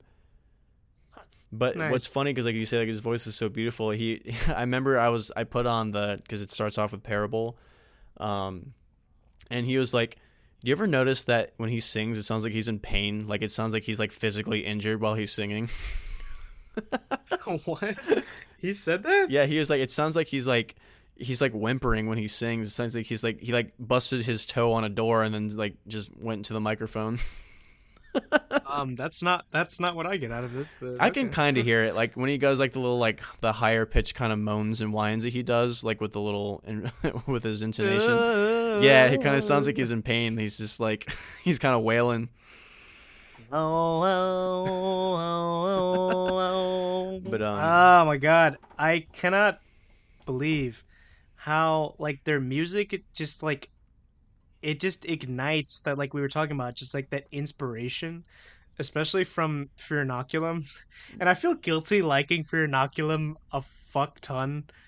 And like I'm starting to like it more than the the other first like few albums. Um but I just like I, I'm just like I'm sorry. Like the songs on there that are actually songs, because I know half of them are just cryptic stuff, are just like I don't I don't know what it is. Like they just inspire me in a way that like I'm not saying that their their other music doesn't.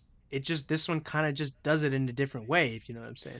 I think it's just also because that's really the I mean not not the album that like you got introduced to them with, but like the fact that like you listen to them a lot and that's their newest album. It's like that's the one that you like you play the most and it's just the one that's like the freshest. Like that's it's pretty much going to be the one that you gravitate towards. It's like whatever that cuz I like I assume like this is like like that's the first album that you really got into with them.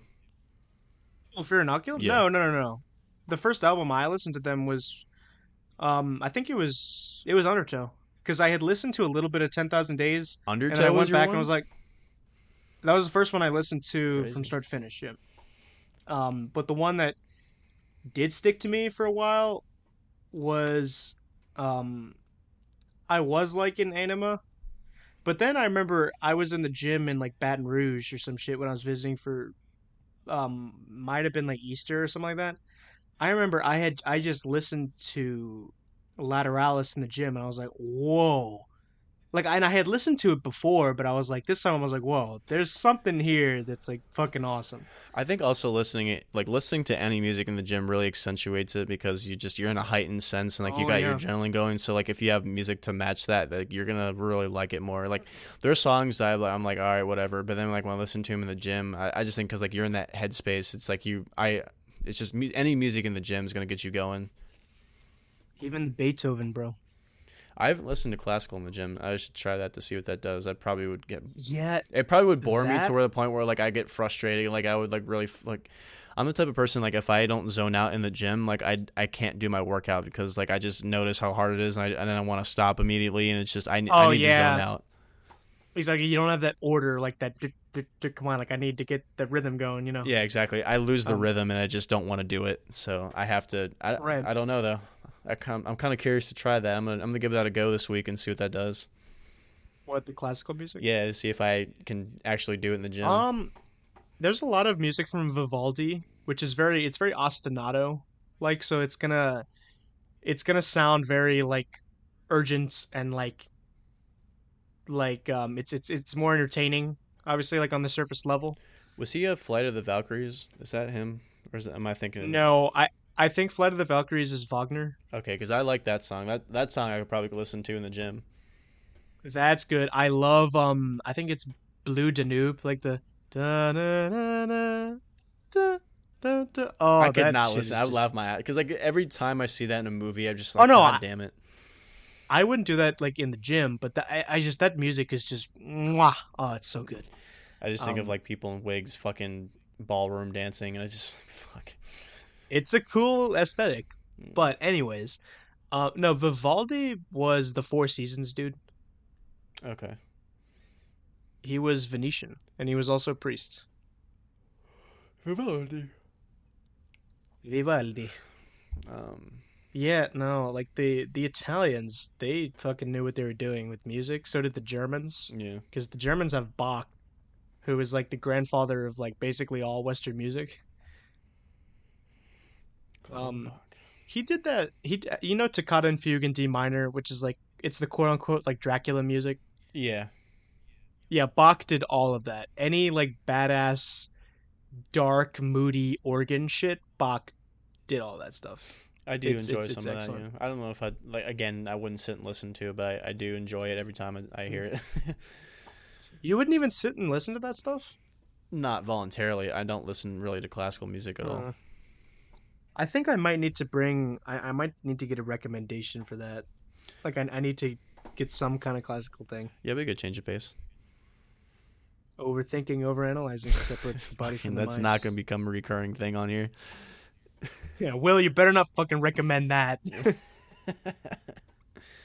yeah, no, I I had another idea. Like, how, what if we talked about an album that like it doesn't necessarily need to be Lateralus, but it's like an album where it's like, yes, we we know that one, we like that one, but let's just go and talk about it in a more in depth way. I don't know.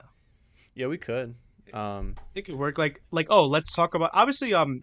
I don't think I've even listened to the whole opiate. yeah, do that. Do that one next. I'll um for the for the next one do opiate. Can like really get involved. Like, I, I'm trying to think. A lot of the Oh, um, you want to do that as your recommendation? yeah, why not? I was gonna recommend a Slipknot Okay. album next, but if you want to do that, then we can do that.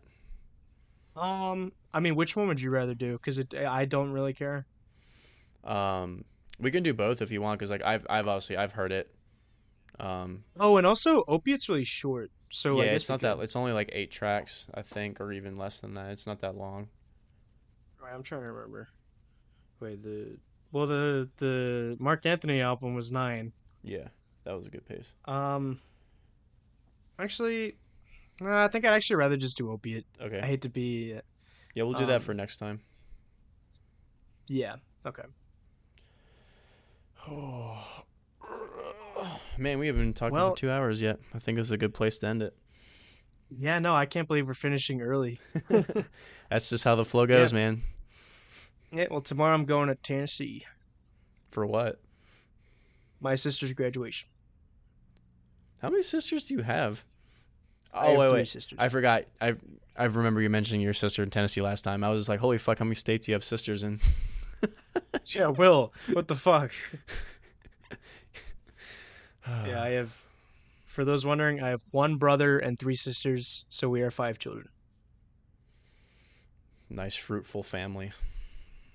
Yes, and we live in a townhouse for three people, I think, because we we decided to rent this house before COVID hit, and obviously, like three of the five siblings were in college at the time, so we didn't think about that. And then when they all they all had to move back in for COVID, and it's like, fuck, what do we do? Ruh-roh. Yeah, townhomes suck for that, especially because they're so Yeah. narrow inside.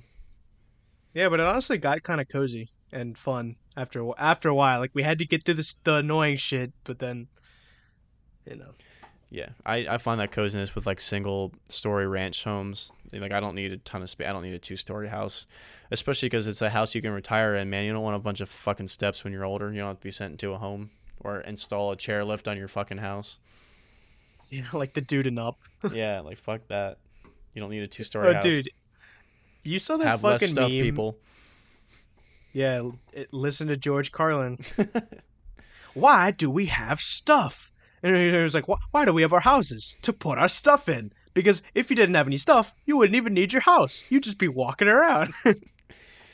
Oh, fucking George Carlin. no, man. but I saw this other. I was going to tell you about the meme. It was, it was like the sequel to Up, and it just said down.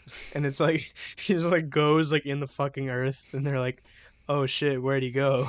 like, shit post of the century. Oh, also, I showed my mom this epic meme from Orthodox Meme Squad. Um, it's it's this one where like it, it shows like the Virgin and the Chad, and then the Virgin has like a onesie on, and he's saying, "I learned Japanese because I love anime and, and Japanese culture." Blah blah blah, and then it was like the Chad, such a waste of time, and then it just shows a picture of him, and it shows like the the gospel in Greek, and it's like in the logos kain logos protote, and it's just like going, it's just saying the, the Gospel of John in Greek, and it's like the the Orthodox priest with like the Giga Chad imposed like on the thing, and then my mom looks at that and she's like, "Wait, what?" And like I had to explain everything, and then she goes like, "Wait, so Chad's the good guy? I thought Chad was the bad guy." Dude, I fucking hate show. I don't even show my parents shit anymore. I'm tired of having those conversations. No, I think I, I mean I don't do it that much, but I just think it's funny. If I have to ask, if I have to answer, do I know this person one more time? I'm gonna fucking scream. yeah, wait, Chad's the Chad's the not the bad guy? What? Shut up, mom's a joke. So, mom, you're being Kyle. You're you you are literally feeding into the Shut up, Karen. exact. Wait, what's the opposite of Karen? Because you know, like the opposite of Kyle is Chad, but then what's the opposite of of Karen? Nah, Fuck, there probably isn't one. I have no idea. There are no good women. Fuck no, because they're all the same. And that, no, okay, I'm, I don't want to get canceled. I don't. I don't legitimately believe that. I'm just saying that for the memes. I don't know. We already know your views on women and voting. Well, no, but I reinforce that by saying that I don't think that people under the age of like I don't know, like let's say 30, I guess shouldn't even vote. It doesn't matter what the fuck your gender is. I don't think anybody should fucking vote. That's why we go back to monarchy where it was just delivered in a line of of like a royal family because you you know It's like if we're all gonna be stupid, we might as well not pretend we actually have a choice. Exactly i think george carlin talked about that Yeah, you have no choice. You have no rights. It's an illusion. oh yeah wasn't he like he was like Amer- he was like america's one big fucking lie yeah, yeah. He was, he was no stranger to the fucking way our government runs, or just Oh, our no, yeah, there's in a- general. there's a lot obviously that we disagree on me and george carlin but like he can just hit it home so fucking well Yeah, it's he, hilarious uh, that's thing He kicks like religion stuff. nuts pretty hard. yeah that's where we disagree um but wait is he like from new york or something like that Yeah, he's from New York. oh, okay now i see why he hates religion because like i've kind of noticed this i've kind of noticed how like people that are from like new york or boston that's where they're kind of weird but like the priests like out here aren't you know and they're kind of actually like what a priest is supposed to be you know? yeah, dude, it's like that one movie that was based on a true story about how like sixty percent of the priests in Boston were doing like fucking ungodly shit with children. oh no yeah that that's like the that's like the epicenter of all fucked up shit done by the clergy Yeah, Boston. But um, yeah, and like, but I was I was reading this book about like the Eucharist, and it was talking about how like the role and like the occupation of a priest, which is the most like it's the most holy thing. Like it's the it, it's the only occupation that is not man made. It is the only like it's the only job that was instituted by Christ. And like it is, it is the most like the a priest is literally it's the, as the book said, he is the mysterious and mystical like representation of god. Like he's he's representing jesus christ. And like there's a certain like reverence that comes with that. Right. but over the years obviously like they've they've taken away certain things and they, they've they've obviously like there's a lot of things in the old mass where like only the priest was allowed to do it like handing out communion, and obviously, but now when you take that away and you let normal people give out communion, you lose that kind of like mysticism with the priest, and you kind of tend to and like now you start to just view him as like a regular person, and that's why like you know we have that disconnect you know obviously like with spirituality in a lot of like those kind of places like boston and stuff like that and religion there. Because joe rogan talked about how he was like yeah go figure. You get to dress up as a wizard and talk about the word of god it's like you think these people aren't creepy and it's like yeah but that's just because like they have slowly become like we've slowly become to like see these people not as like this they are priests this is like part of their nature. This is just who they are, as opposed to like, oh, this is just a regular person who's one of us who's just dressing up in a costume. I forgot he did that bit. yeah, but but you see what I'm saying? Though, yeah, no, right? I do. Because now, because like when we see priests, it's just kind of like, oh, they're just dressing up, as opposed to like back in the day, like there was restrictions about like, um, seeing priests and like what they were allowed to wear and who they were allowed to see and stuff like that. So like there there was that reverence and and like awe and mysticism that's just not there anymore. Right. Yeah. Uh, yeah. Well, I think that's a good place to end it because if not, I'll talk for hours. yeah. No. I. Yeah. Yeah. I mean, the last thing I'll add to that is yeah, it's.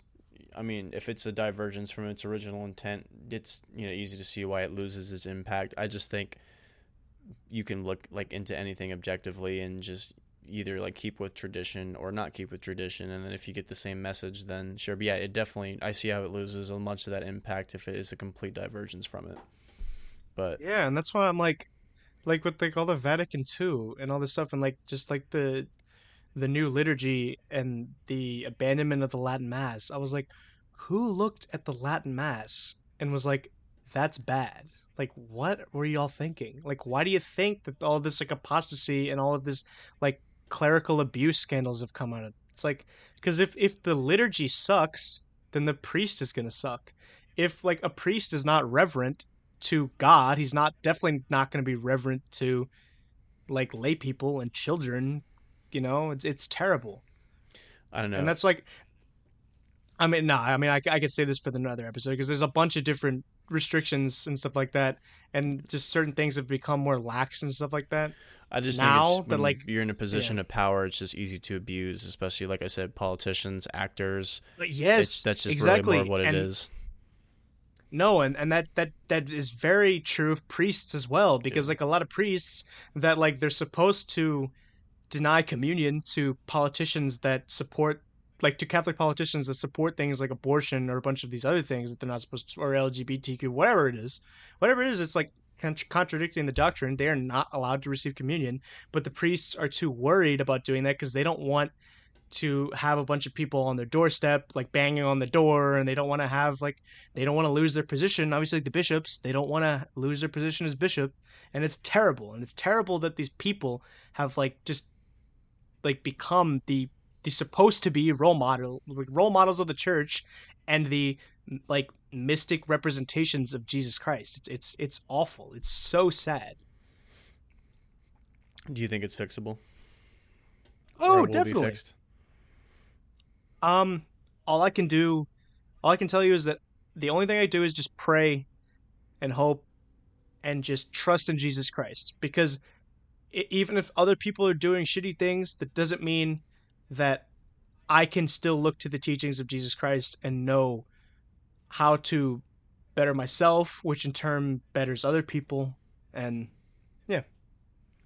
And I think it is I I think it is it is most definitely fixable, but how we necessarily do that and how long it would take and like what it would what we need to do to do it that's eh, we could say that for another podcast because that's a long story yep and so, i think that perfectly yeah. summarizes the whole theme of the episode that we've been talking today so that's a good closer yeah, I I think we've been just we've been doing some really good topics. This was a good episode. Yeah, I like this one a lot. Mark, from Marc Anthony to metaphysics to um, I don't know. that's right. Stay versatile, bitches.